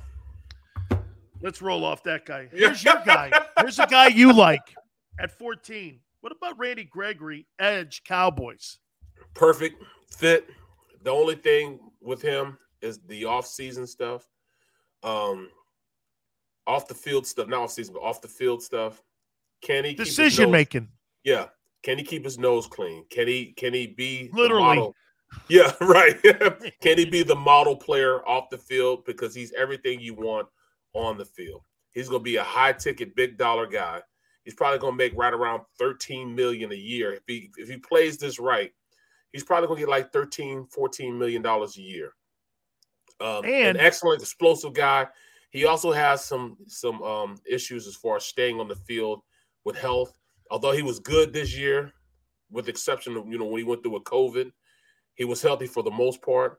But he's just so damn explosive at getting around the corner. He he makes things happen. You know, you talk about all the time. You know, can you can you you know you know dictate tempo in a game by rushing the quarterback? Can you be that difference maker? Randy Gregory can be that difference maker. And what I love about it too, and you know, you always hear people in particular fan bases, Boston, Chicago, oh, he's a cowboy. Well, if you can weaken your rival Ah da da. by bringing a guy like that in, you're looking at it wrong, man. Weaken your rival, get him off that team, put him on your team. You're you're it's a double hit. Yep. You weaken them, right? And you get them. I mean, don't look at it like that. If I could get players that are quality guys and take them off the Dallas Cowboys and put them on the Eagles and help my pass rush go from 31 to say 15 or 13, that's a win all night long. You've weakened everybody. Yep, exactly. You know, that's why I said, you know, free agency, go pick from Dallas's team. They Yeah. should have won. The, they should have won a Super Bowl with the amount of talent that they have. But since they didn't, go pick a couple of their branches. You know what I'm saying? You, you can grow trees from from what they got on that side of the ball. Oh, absolutely. And, and I'm- they're going to have guys available. There's a lot of guys actually coming up with the Cowboys. Here's an interesting guy, too. The Patriots passed on giving him a contract. Do you know, Barrett, I think in either 2019 or 20, that Stephon Gilmore was the defensive player of the year in the National Football League. And he went to the Panthers. Their front got banged up. Their linebacking core after Kuechly retired was never the same. And they got out to that three and one start, and everything just fell apart, especially McCaffrey gets injured. The defense was on the field a lot. Stephon Gilmore was the defensive player of the year like four years ago. He's like in his early 30s. I mean, I don't know, cornerback. You put Stephon Gilmore on the other side of Darius Slay. You could play that soft ass coverage then if you got them two dudes back there. You know what I'm saying? I mean, if you're going to play the kind of scheme that Jonathan Gannon wants to play, you need talented corners. Yep, guys If that can play in front that. of you. Yep. What do you make of him? I he's a he's a I think he's a um a zone corner, kind of like Asante Samuel. So I mean, he's gonna you know he's gonna guess a lot. He's he guesses right for the most part. He can run with receivers, but I think he's more so a guy that that um you can leave him over there and not worry about him. No matter what you're doing, he can play within the system. He has enough um innate ability, you know, as far as decision making to, to to jump routes if he sees something going on. Like if he was playing Stephon Gilmore, he was playing and he was going against Tom Brady and he saw how far he was playing back and you know the coverage just didn't fit with with you know what the what the defense was trying to do didn't, didn't fit what the offense is trying to you know combat against them. He would make that adjustment on his own Yep. and go to and you need corners like that. I wish Slade would have done the same thing. You know, you see that you know you're playing too far off and you know you've been coached to do that sometimes you got to say all right i got to be a player the coach is not out here That's trust, though, too. uh, you absolutely but i think he's done enough in the league that he Yeah. can do that Oh, he's he's built equity up where, if like you said, now man, I I, I got to move up on this because I think it's an in route. I'm not going to Yep. play back four extra yards, I'm going to kind of, or how about this? He sees something in the O line or he sees something in the backfield. He may cheat the hash and slide over to the hash. It's not exactly the defense that's called. You know, I think that's a little bit on what Dan Quinn did in Dallas this past year that he yep. allowed Diggs to do. That that's exactly what he let him do. Hey, if you see something in the in, in, in the backfield, or you see something in sets, or in the O line, or in splits, cheat over a little bit, man. It's all good. Just make sure you're communicating with the safety so that he got deep third and he knows to get your ass if you're going to do it. It's all that communicating back there, like you said, because I mean, Barrett, keys are, are, are, they? I mean, people think you follow the ball. You follow your keys and you're yep. looking. Look at the line splits. Is it Brown? Is it strong side? Is it weak side backfield sets? Um, is it going to be no backs, which means okay, I'm going to maybe get back a little deeper. I'm going to deep go deep third a little bit. A lot of that plays into it, but that comes with experience, doesn't it? Keys, keys take you to the ball. The right. ball never takes you where it's really going. I've it's gonna. One of my favorite lines. Okay, you know, number sixteen. You tell me who this guy is here. Brandon Scherff, guard, Washington. Really what kind good of player? guard. Really good guard, physical player. Was a first round draft choice. I'm really not understanding why they're letting Brandon uh, they're letting Brandon Scherff walk like that. He's been their top offensive lineman since uh, Williams left, since Trent Williams left. In fact, they were the best. You know, he was the best um, guard that they've had in a long time. Um, he's consistent, dealing with a little bit of um, health issues uh, the past couple uh, past couple of you know years, but when he's in there, rock solid definitely somebody you know that that I don't think the Eagles need him, um, because they have younger guys to, to replace him. But you know he's he's a reliable guy. Cincinnati, perfect for Cincinnati, perfect. Um, he is a dominant force in the run game. He is a you know good, really really good pass blocker. He's one of another one of those guys. You just plug him, plug him, and play. You don't have to worry about him. Wherever he's at, that position on the offensive line is done. You don't have to worry about it anymore. Call what you want to call. He'll be set. Number 17. This is an interesting one because, again, this is now starting to fall in line now with what's going on in Kansas City with Patrick Mahomes' contract. But Honey Badger, Tyrann Mathieu, safety, Chiefs. Um, Kansas City's not going to be able to afford him. Nope. Restructuring of the contract is going to have to come down. Patrick Mahomes, you're paying you're paying Chris Jones twenty two million dollars this coming season. Mm. You got numerous dudes that you have to re-sign. Kelce and Hill's deals are starting to come up, and they're going to address those deals. Um, you've got to go back in the O line again because, like I said, I think you and I both agree. Orlando Brown, I don't know. Okay, in that line, they need to continually improve that offensive line. You're paying a guy $500 million. I'm not going to have a $2 O line. Right. I got to have, I've got to pay top dollar for these dudes to come into Kansas City. Would this be somebody? Can you imagine? Get this. Can you imagine having Tyrann Mathieu, the Honey Badger, Darius Slay? You end up getting this kid that I said, this, this Devin Lloyd. You get him in the draft and you got the honey badger back there. I mean, you're starting to sound like a defense to me a little bit. No, no, no. It sounds like a defense a lot. The only thing about him, there's two things you got to worry about when it comes to honey badger. Number one, he's not the biggest guy in the world, nope. and he plays physical. So sometimes, you know, he's gonna miss games. Yeah, you know, his body's gonna, you know, not be up to par with the physicality that he plays with. So he's gonna get hurt a little bit. But when he's out there, he's out there. Number two, he's so instinctive. Watch a lot of film, pre- prepares for games, which allows him the autonomy to really jump things and and and and, and read things that may not be there, but he's gonna try to will it to make it happen. And nine times out of ten, he's gonna guess right, but sometimes he get caught um, peeking in the backfield or doing something crazy, and it may look like a bonehead excuse, but he was reading a tendency as opposed to just reading the play. So you're gonna get caught every once in a while, you know, with his pants down. But nine times out of ten, he's going to make that play that he was. So he's like Junior Seau. Junior Seau red tendencies all the time. Wasn't technique. Rodney Harrison used to tell me all the time that Junior Seau, man, just read tendencies and he would break a defensive system down or a scheme down. And here, here here's what made him so great. He'd get completely blocked. He's completely out of the play. Run 25 yards and make the play and make it all up. And everyone's like, well, crap. You know, I got to sit here and I got to tolerate it. But he would break that down, and it's frustrating when you got a guy like that sometimes. Well, you know, that's all. Sometimes I, I was talking to Roddy too. Roddy said one time he's got um he's he's got center field, and on the play, Junior saw something that nobody else saw. So he'd be like this. He wave back, hey, hey, you know, so, you know, so you know, at the point, he's the point of attack. He's like, no, bro, you have to, you got this gap over here. Where are you going?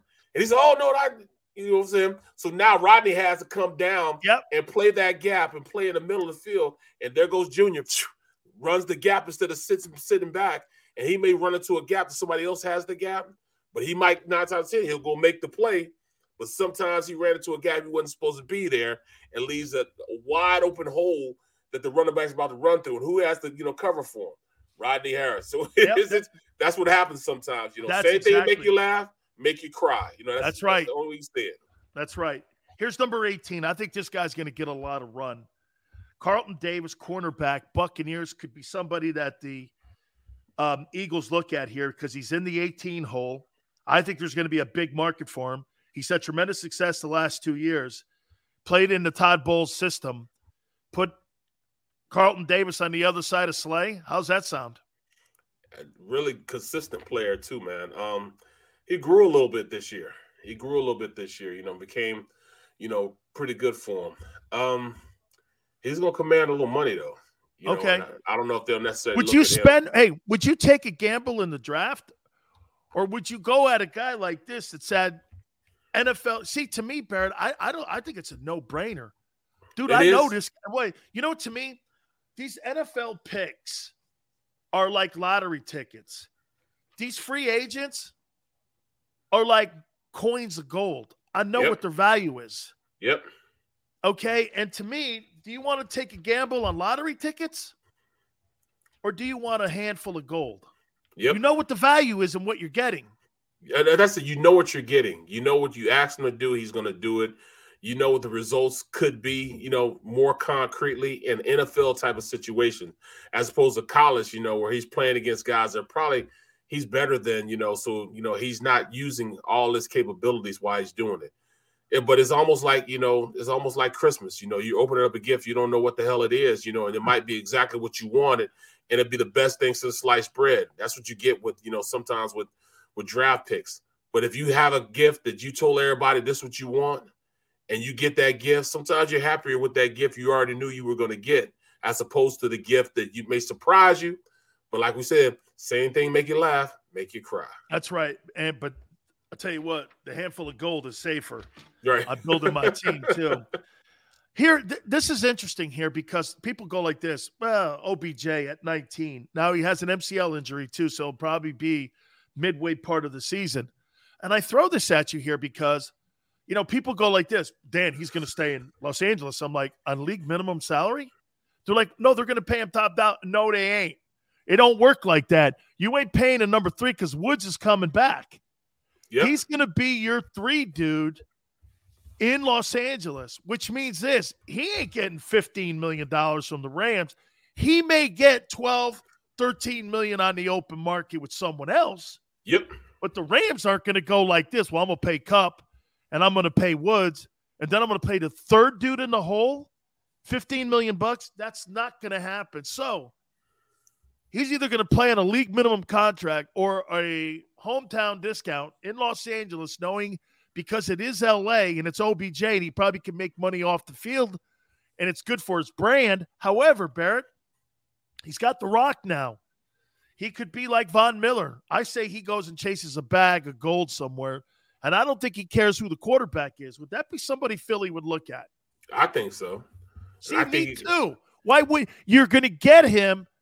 You're going to get a top flight guy, Okay. And by the way, I, I thought he was a good teammate in Cleveland. I didn't He's think been he was a good was- teammate everywhere he went. I don't think he I don't think he's the trouble that the media makes him out to be. I thought hell he went to Los Angeles and it just showed you like Kupp did. He had a sig- he had a guy get him the ball. He had five touchdowns in six games. I mean, to me, I think you could get a bargain because the guy's banged up a little bit. Now he's had injury history the last couple of years here. But see, get this: if I sign you for eight million bucks and I bring you into Philly, two year deal, I don't know.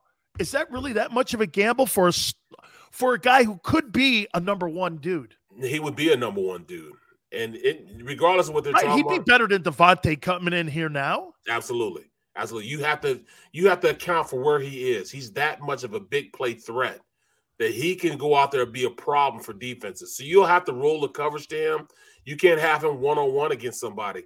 He's still dynamic as a as a as a route runner and a guy that can open up your offense when you bring him in. Then that takes a lot of the strain off Smith. May allow Smith now to go out there and play a lot more, um, you know, free and and and and calm and collected because he didn't have to worry about being that number one guy in the offense. I want to make sure that we get to the next 10 guys. So let's take a time out here because these next 10 guys, I think you're going to like pretty much 80% of these guys. And, you know, again, draft choices, lottery tickets versus a pot of gold. I don't know here, man. So let's do this. We'll take a time out. Back in three. Barrett Brooks, Dan Sileo in for Harry Mayes. Keep it here on the middle. Go for the midnight dares. Go for the memories.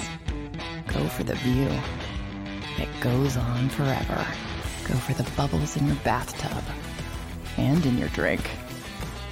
Go to bed whenever you want. Or don't.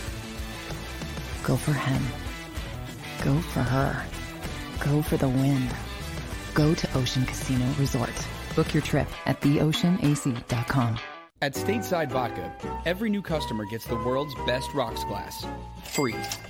What's that? Uh, a rocks glass? You're telling me that bottle is cut in half? You could say that. Holy shit. And you're telling me I can get one of these glasses for free? That's right. One free rocks glass per customer with each first time purchase of Stateside Vodka. So good, it just disappears. Imagine for a moment that you went to work today and when you came home, you were catastrophically injured. Your life and your family's life. That's what happened to union construction worker Mike Little. I was scared of what the end was going to be, but to be 100% honest with you, I knew I was going to be all right just by talking with Brian. In my heart, I just knew everything was going to be all right. Call the firm and find out why they say, We got this. Call 215 458 2222.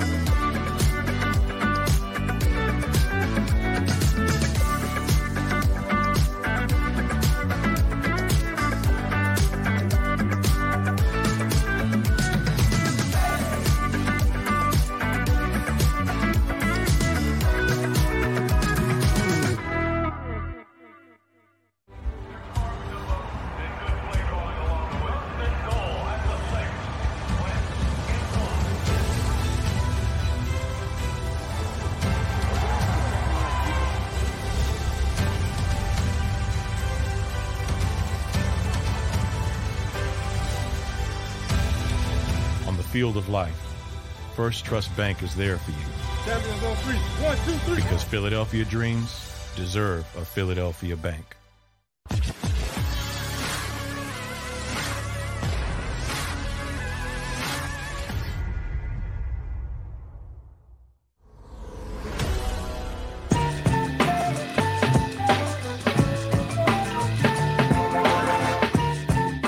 Going over top 30 NFL free agents because free agency starts here in a couple weeks here. I think it starts actually on the first.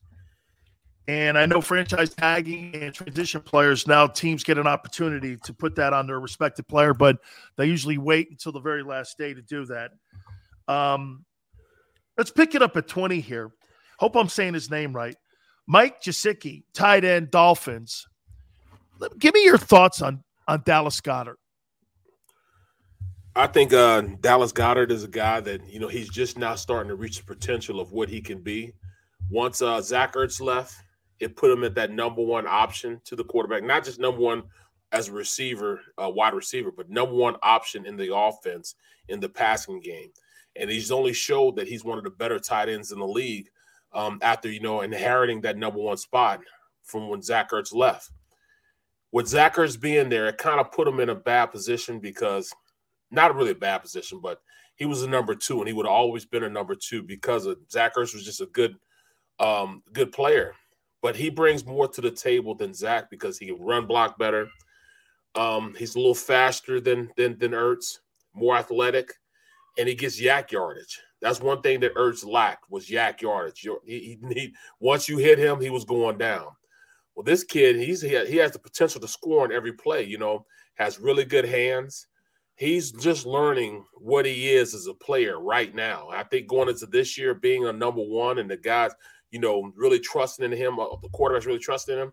The sky's the limit for this guy. We're talking about he has the ability to be up there with the upper echelon tight ends in the league. You know, he could be up there with the, you know, Kitchens and, and, and Kelce's and, you know, he's that good of a player. There's another tight end at 21, Dalton Schultz, tight end Cowboys. Would you want to strengthen the Eagle tight end position because that looks again, if you're going to build the team around Jalen the way you're talking right now, at least on this day, March 1st, you're talking right now, you're building the team for this quarterback to be the starting guy in 2022 here. Don't you want that position? Because that position looks like his go to position. Because again, you see the tight end, he's up the seam. It's if I don't see my one, I could go to my tight end or my back. At least it's it's simpler for him to find that guy. Do you want to strengthen that position? And in the process, like you and I both said, you weaken the Cowboys. Cowboys are not going to be keeping a lot of these guys. And this guy's going to command some dough, I think, on the open market because you and I, I think, both agree the tight end position is becoming something of a focal point now. And many offenses, like I could see this kid going to Cincinnati. Could you imagine him in Cincinnati with Joe Burrow and the rest of those other guys?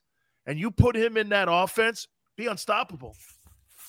Either Schultz or Gesicki are you know two guys that would fit perfectly in this offense, but I doubt if Howard would go out there and spend some money on a tight end. He'd go in the like draft to, for that, right? Yeah, they're going to, and plus he likes the guys that he has now. Um, I mean, I wouldn't mind it, but they, you know, these guys are going to command a little money. Uh, they're going to be like the Austin Hooper. You know, when he went out, I think he's getting like ten mil a year you know, when he signed his deal.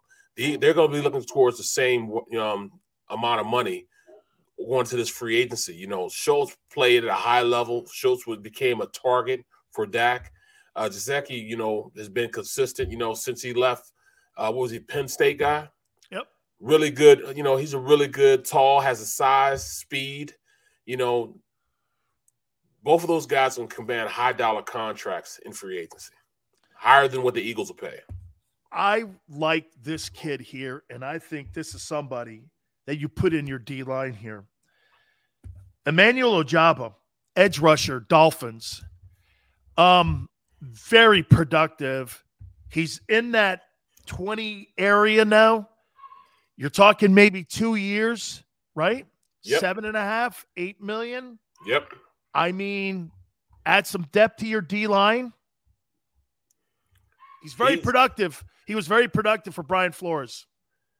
He's a real pass rusher too, but he can also play um, first and second down. Gets up the field. Um, he's an edge rusher, but penetration kills run plays. He can definitely penetrate knife. You know, he's gonna have a problem against bigger guys, but still, you know what they're asking him to do. He could fit in and and be a, very productive uh, uh, rush in for this Eagles team. You know what, Barrett? What a lot of defenses are starting to do now, they're starting to put guys in these nine techniques. Yep. These wide nines. Wide nines. Like, you know, instead of being in a five technique, they got you in these nines and they're just flying these guys to get that tackle's feet out there. And when you got an island and you got an OT on an island like that, and there's no guard help or tackle help or uh, tight end help, and you put him in those nines and you got great speed. That's why you're seeing those tweeners now being put out there on the end, them linebackers that run them four fours now. Yep. That's the biggest. You know, you know what, Barrett? That's the biggest thing that has changed in pass rushing from our time to today. They're now putting like these Lawrence Taylors out there, but these guys run four fours. And the number one thing to beat an offensive lineman, the moment you stop your feet, it's over. Yep. He's owned you. He's mauling you. It's over. You keep that guy's feet going. Now, some of these guys are spectacular athletes out there on the perimeter playing O line today. Having feet matters so much.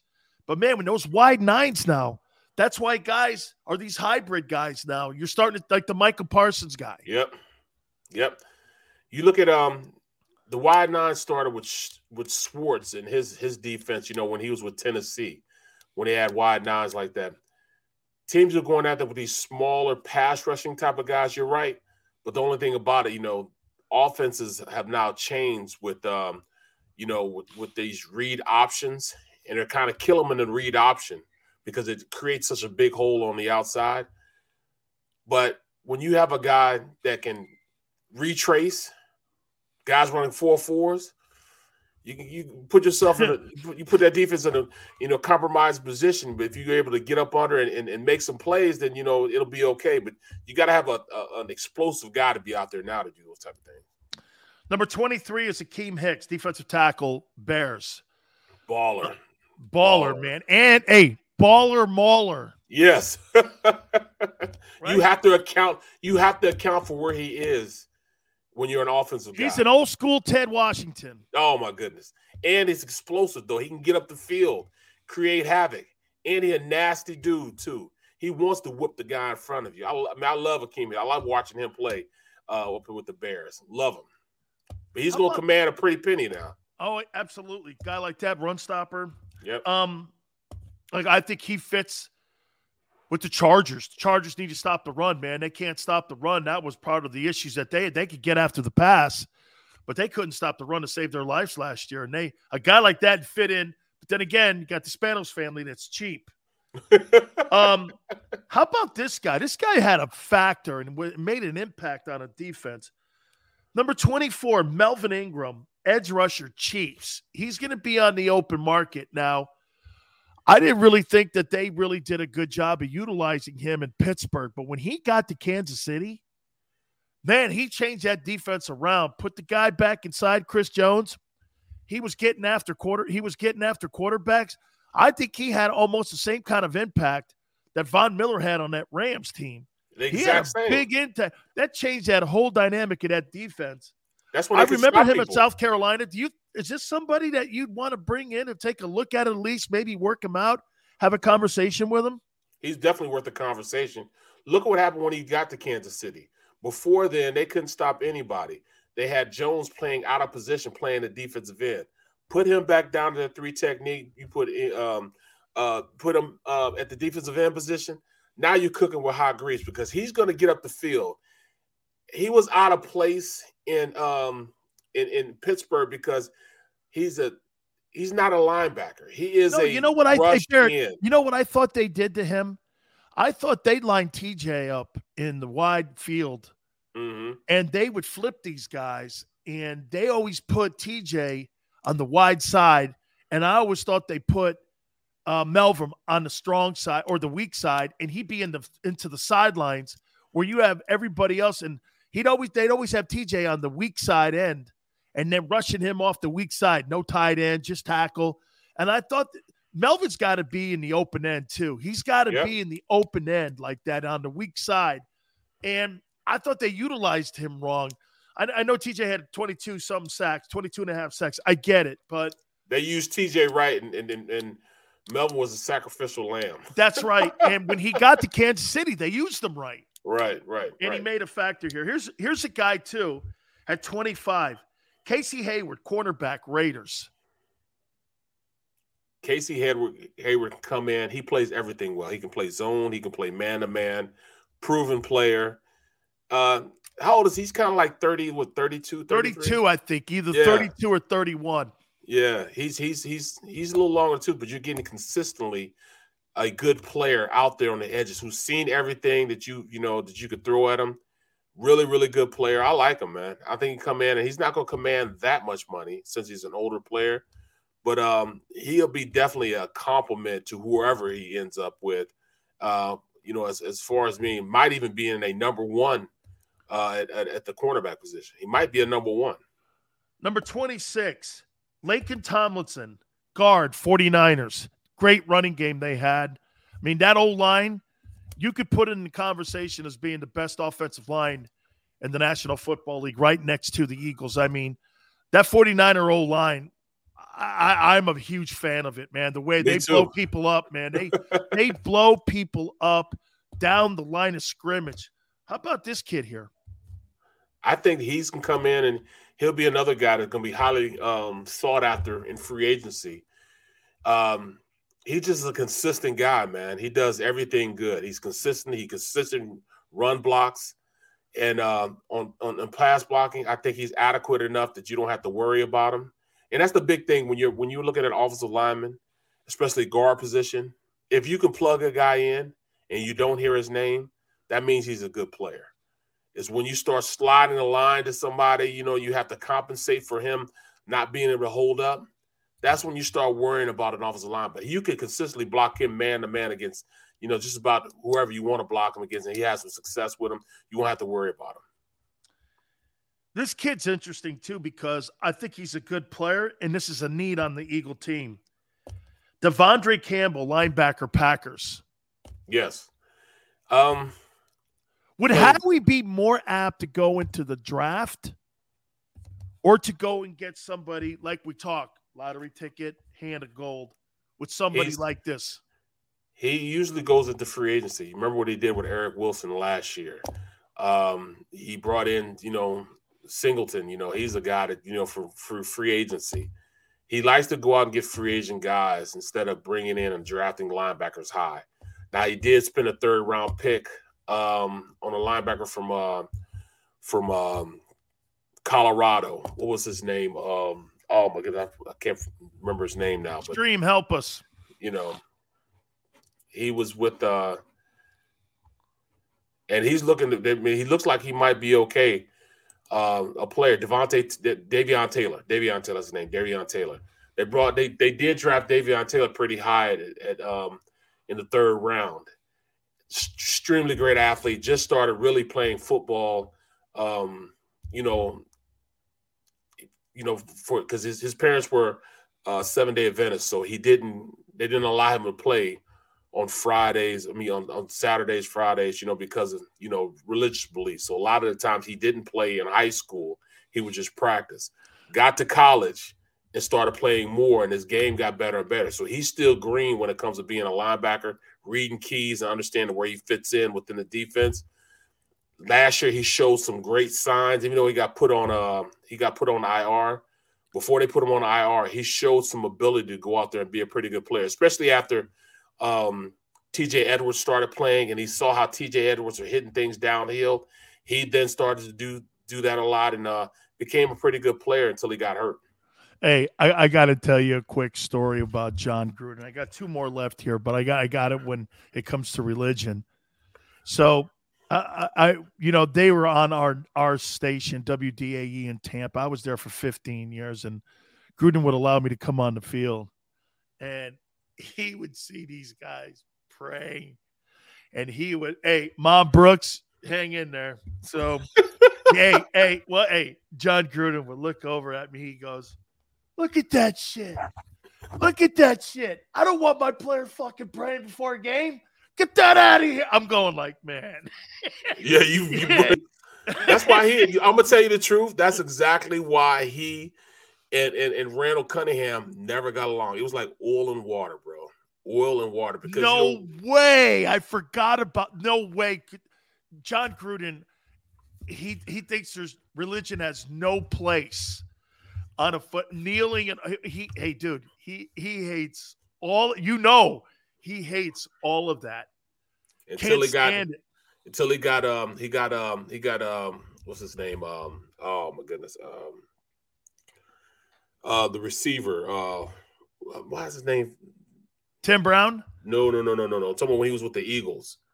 Uh Fryar. He got Irvin Fryar in the fold. Oh, Irvin- he's a preacher. yeah, he didn't say anything to Irvin, but he said everything and called Randall everything but a child of God when he was coaching him. But yeah, because he- but Irvin, man, Irvin, you know, he he's a little have that- different. Yeah, he was a little different. Like he, he, he- bro, before he got saved, he was he was that guy. Remember he uh he was in Miami. Yeah, he got cut up gun, by his yeah. old lady, right? Yeah. he got cut up on draft night. If I'm not Right, mistaken, he right. got some crazy First pick. injury. Yeah, first pick, right? I He know. the first pick. Um, yeah, man. I mean, he left uh he left Miami because he brought a gun. He was gonna shoot Yeah. somebody in practice. You know, Yeah. He from he from around this area here. He's from from from South Jersey, and where he was from, man, they ain't played, man. Pennsauken, Camden area, bro. It's like the high, fifth highest. No, in fact, Camden might be you know fourth or fifth highest crime rate per capita in the country. You know, the area he's from. he he is. I'll tell you. Let me just say this. That's one of them dudes in the locker room that jumps on the dark side Right. real fast. Now, again, he's a religious man now, but back in the day, man, nobody played with him. In, too, right? Dude. but he was, bruh. He said nobody played with him in New England. Bro, Nobody. when he was in Miami, so when he get to when he got up here, a couple players, you know, you know, tried to pop off at him one time. Said, "Look, bruh, I ain't always had religion. I'm just letting you know, I ain't always had religion. Don't play with me. Do not play with me." Richard Cooper used to. Richard Cooper's a tackle, man. We got him from the Saints. He used to always crack jokes. You know, he was like the locker room lawyer. You know, he's the guy that everybody, you know, looked at him because he was always gonna be the funniest guy in the room. But he got to saying something about Irvin. And uh Fry got turned around and said, Hey, hey, cool, cool. I'm just gonna let you know now.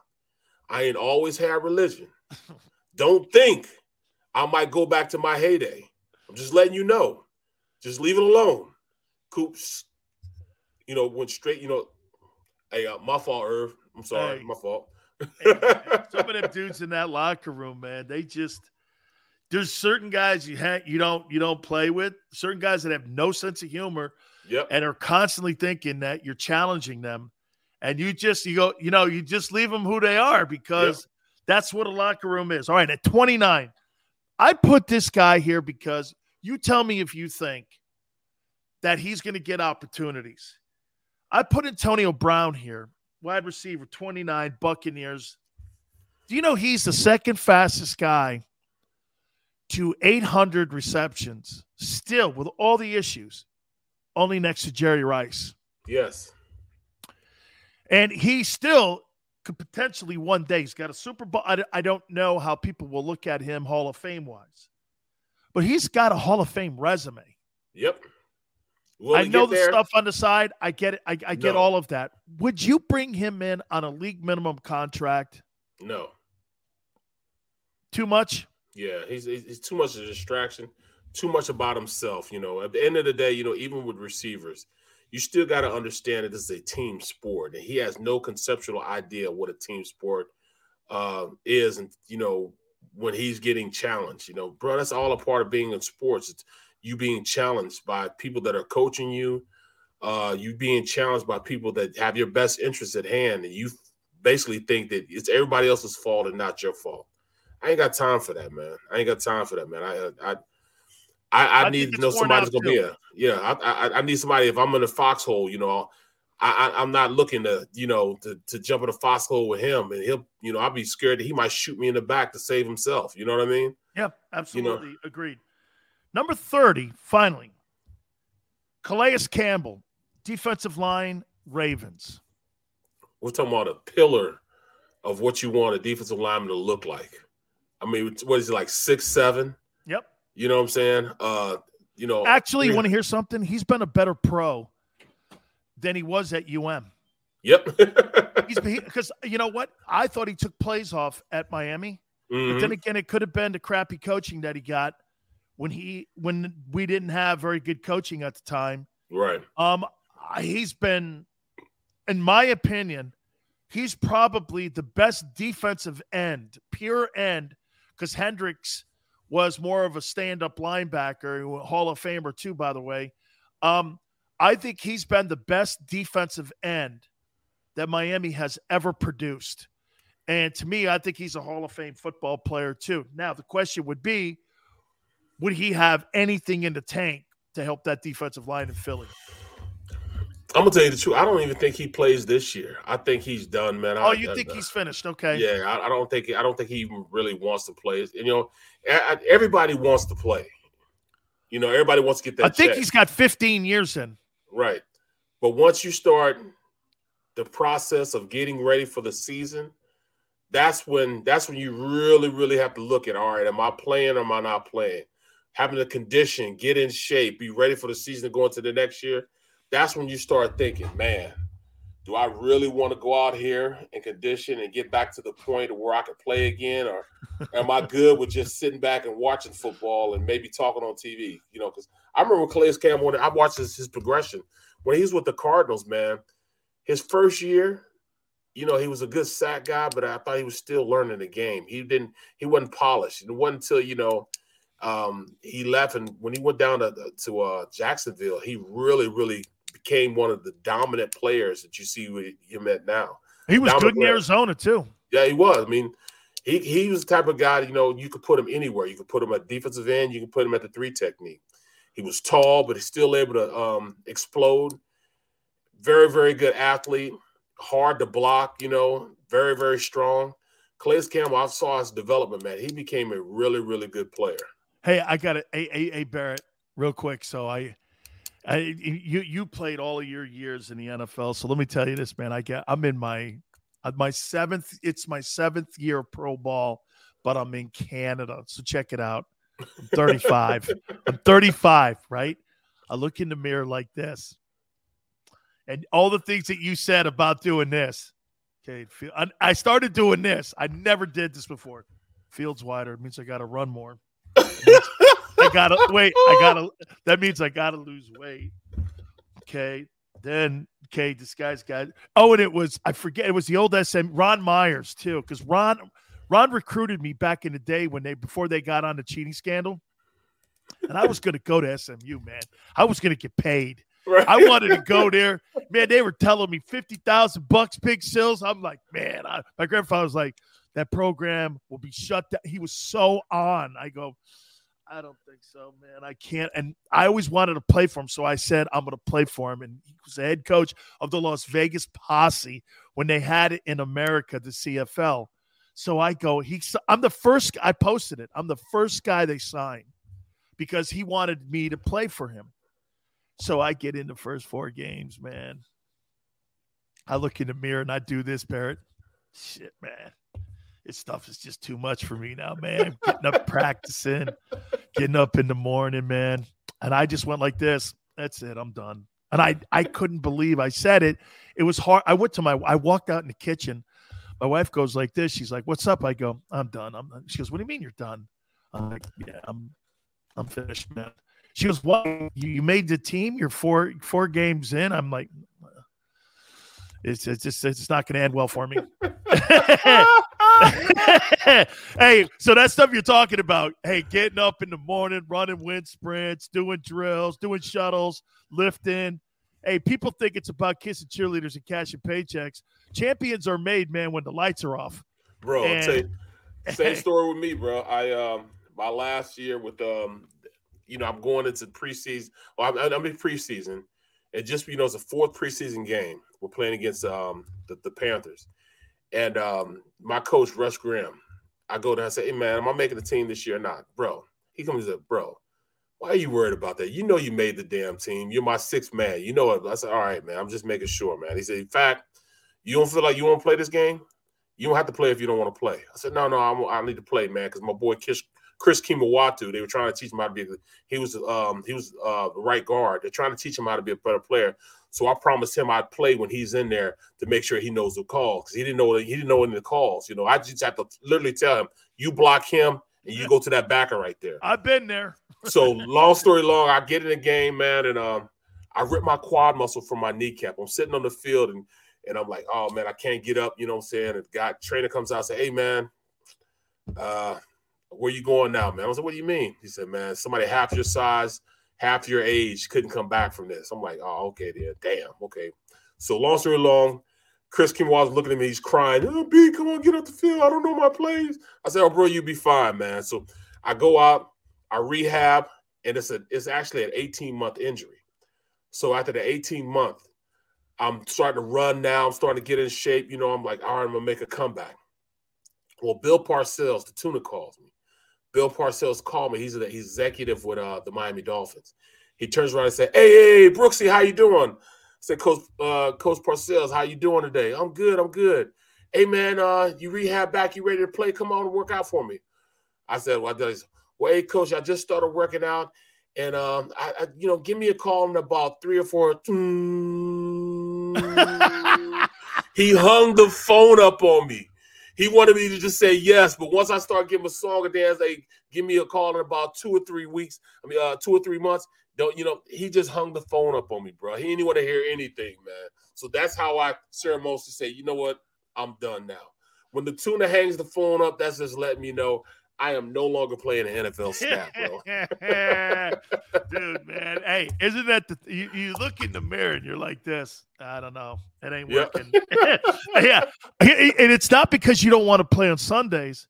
It's because you don't want to do the other stuff to get you to Sunday, man. People don't know that it takes 10,000 hours yep. of training to play like one season. Right. Just to get your ass out there, man. Man, I got to put 10,000 hours in if I want to play, man, because that's just the way it rolls, man. Bro, hey, a lot of said, fun again.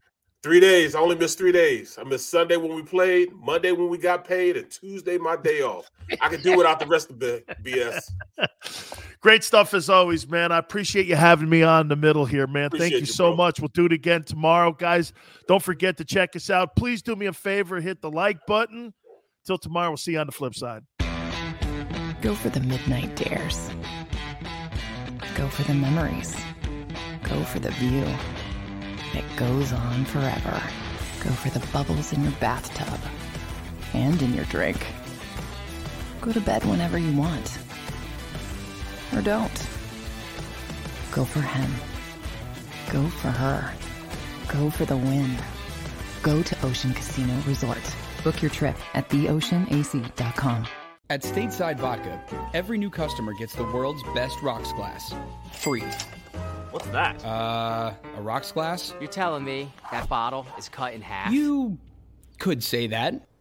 Holy shit. And you're telling me I can get one of these glasses for free? That's right. One free rocks glass per customer with each first time purchase of Stateside Vodka. So good, it just disappears. Imagine for a moment that you went to work today and when you came home, you were catastrophically injured. Your life and your family's life. That's what happened to union construction worker Mike Little. I was scared of what the end was going to be, but to be 100% honest with you, I knew I was going to be all right just by talking with Brian. In my heart, I just knew everything was going to be all right. Call the firm and find out why they say, We got this. Call 215 458 2222.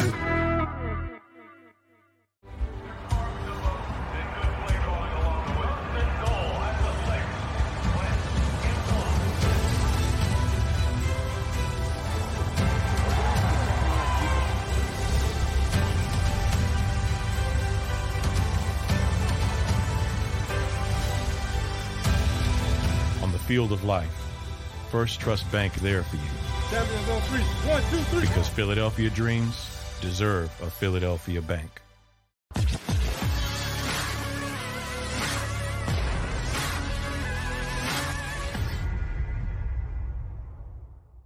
Support for this podcast and the following message come from Corient Corient provides wealth management services centered around you. They focus on exceeding your expectations and simplifying your life. Corient has been helping high achievers just like you enjoy their lives more fully, preserve their wealth, and provide for the people, causes, and communities they care about. As one of the largest integrated fee only registered investment advisors in the U.S., Corient has deeply experienced teams in 23 strategic locations. Corient has extensive knowledge spanning the full spectrum of planning, investing, lending, and money management disciplines. Leverage Corient's exclusive network of experts to craft custom solutions designed to help you reach your financial goals, no matter how complex they may be. Real wealth requires real solutions. For more information, connect with a wealth advisor today at corient.com. That's C O R I E N T.com. Corient.com. For the ones who work hard to ensure their crew can always go the extra mile, and the ones who get in early so everyone can go home on time, there's Grainger, offering professional grade supplies backed by product experts so you can quickly and easily find what you need. Plus, you can count on access to a committed team ready to go the extra mile for you. Call, clickgrainger.com, or just stop by. Grainger, for the ones who get it done.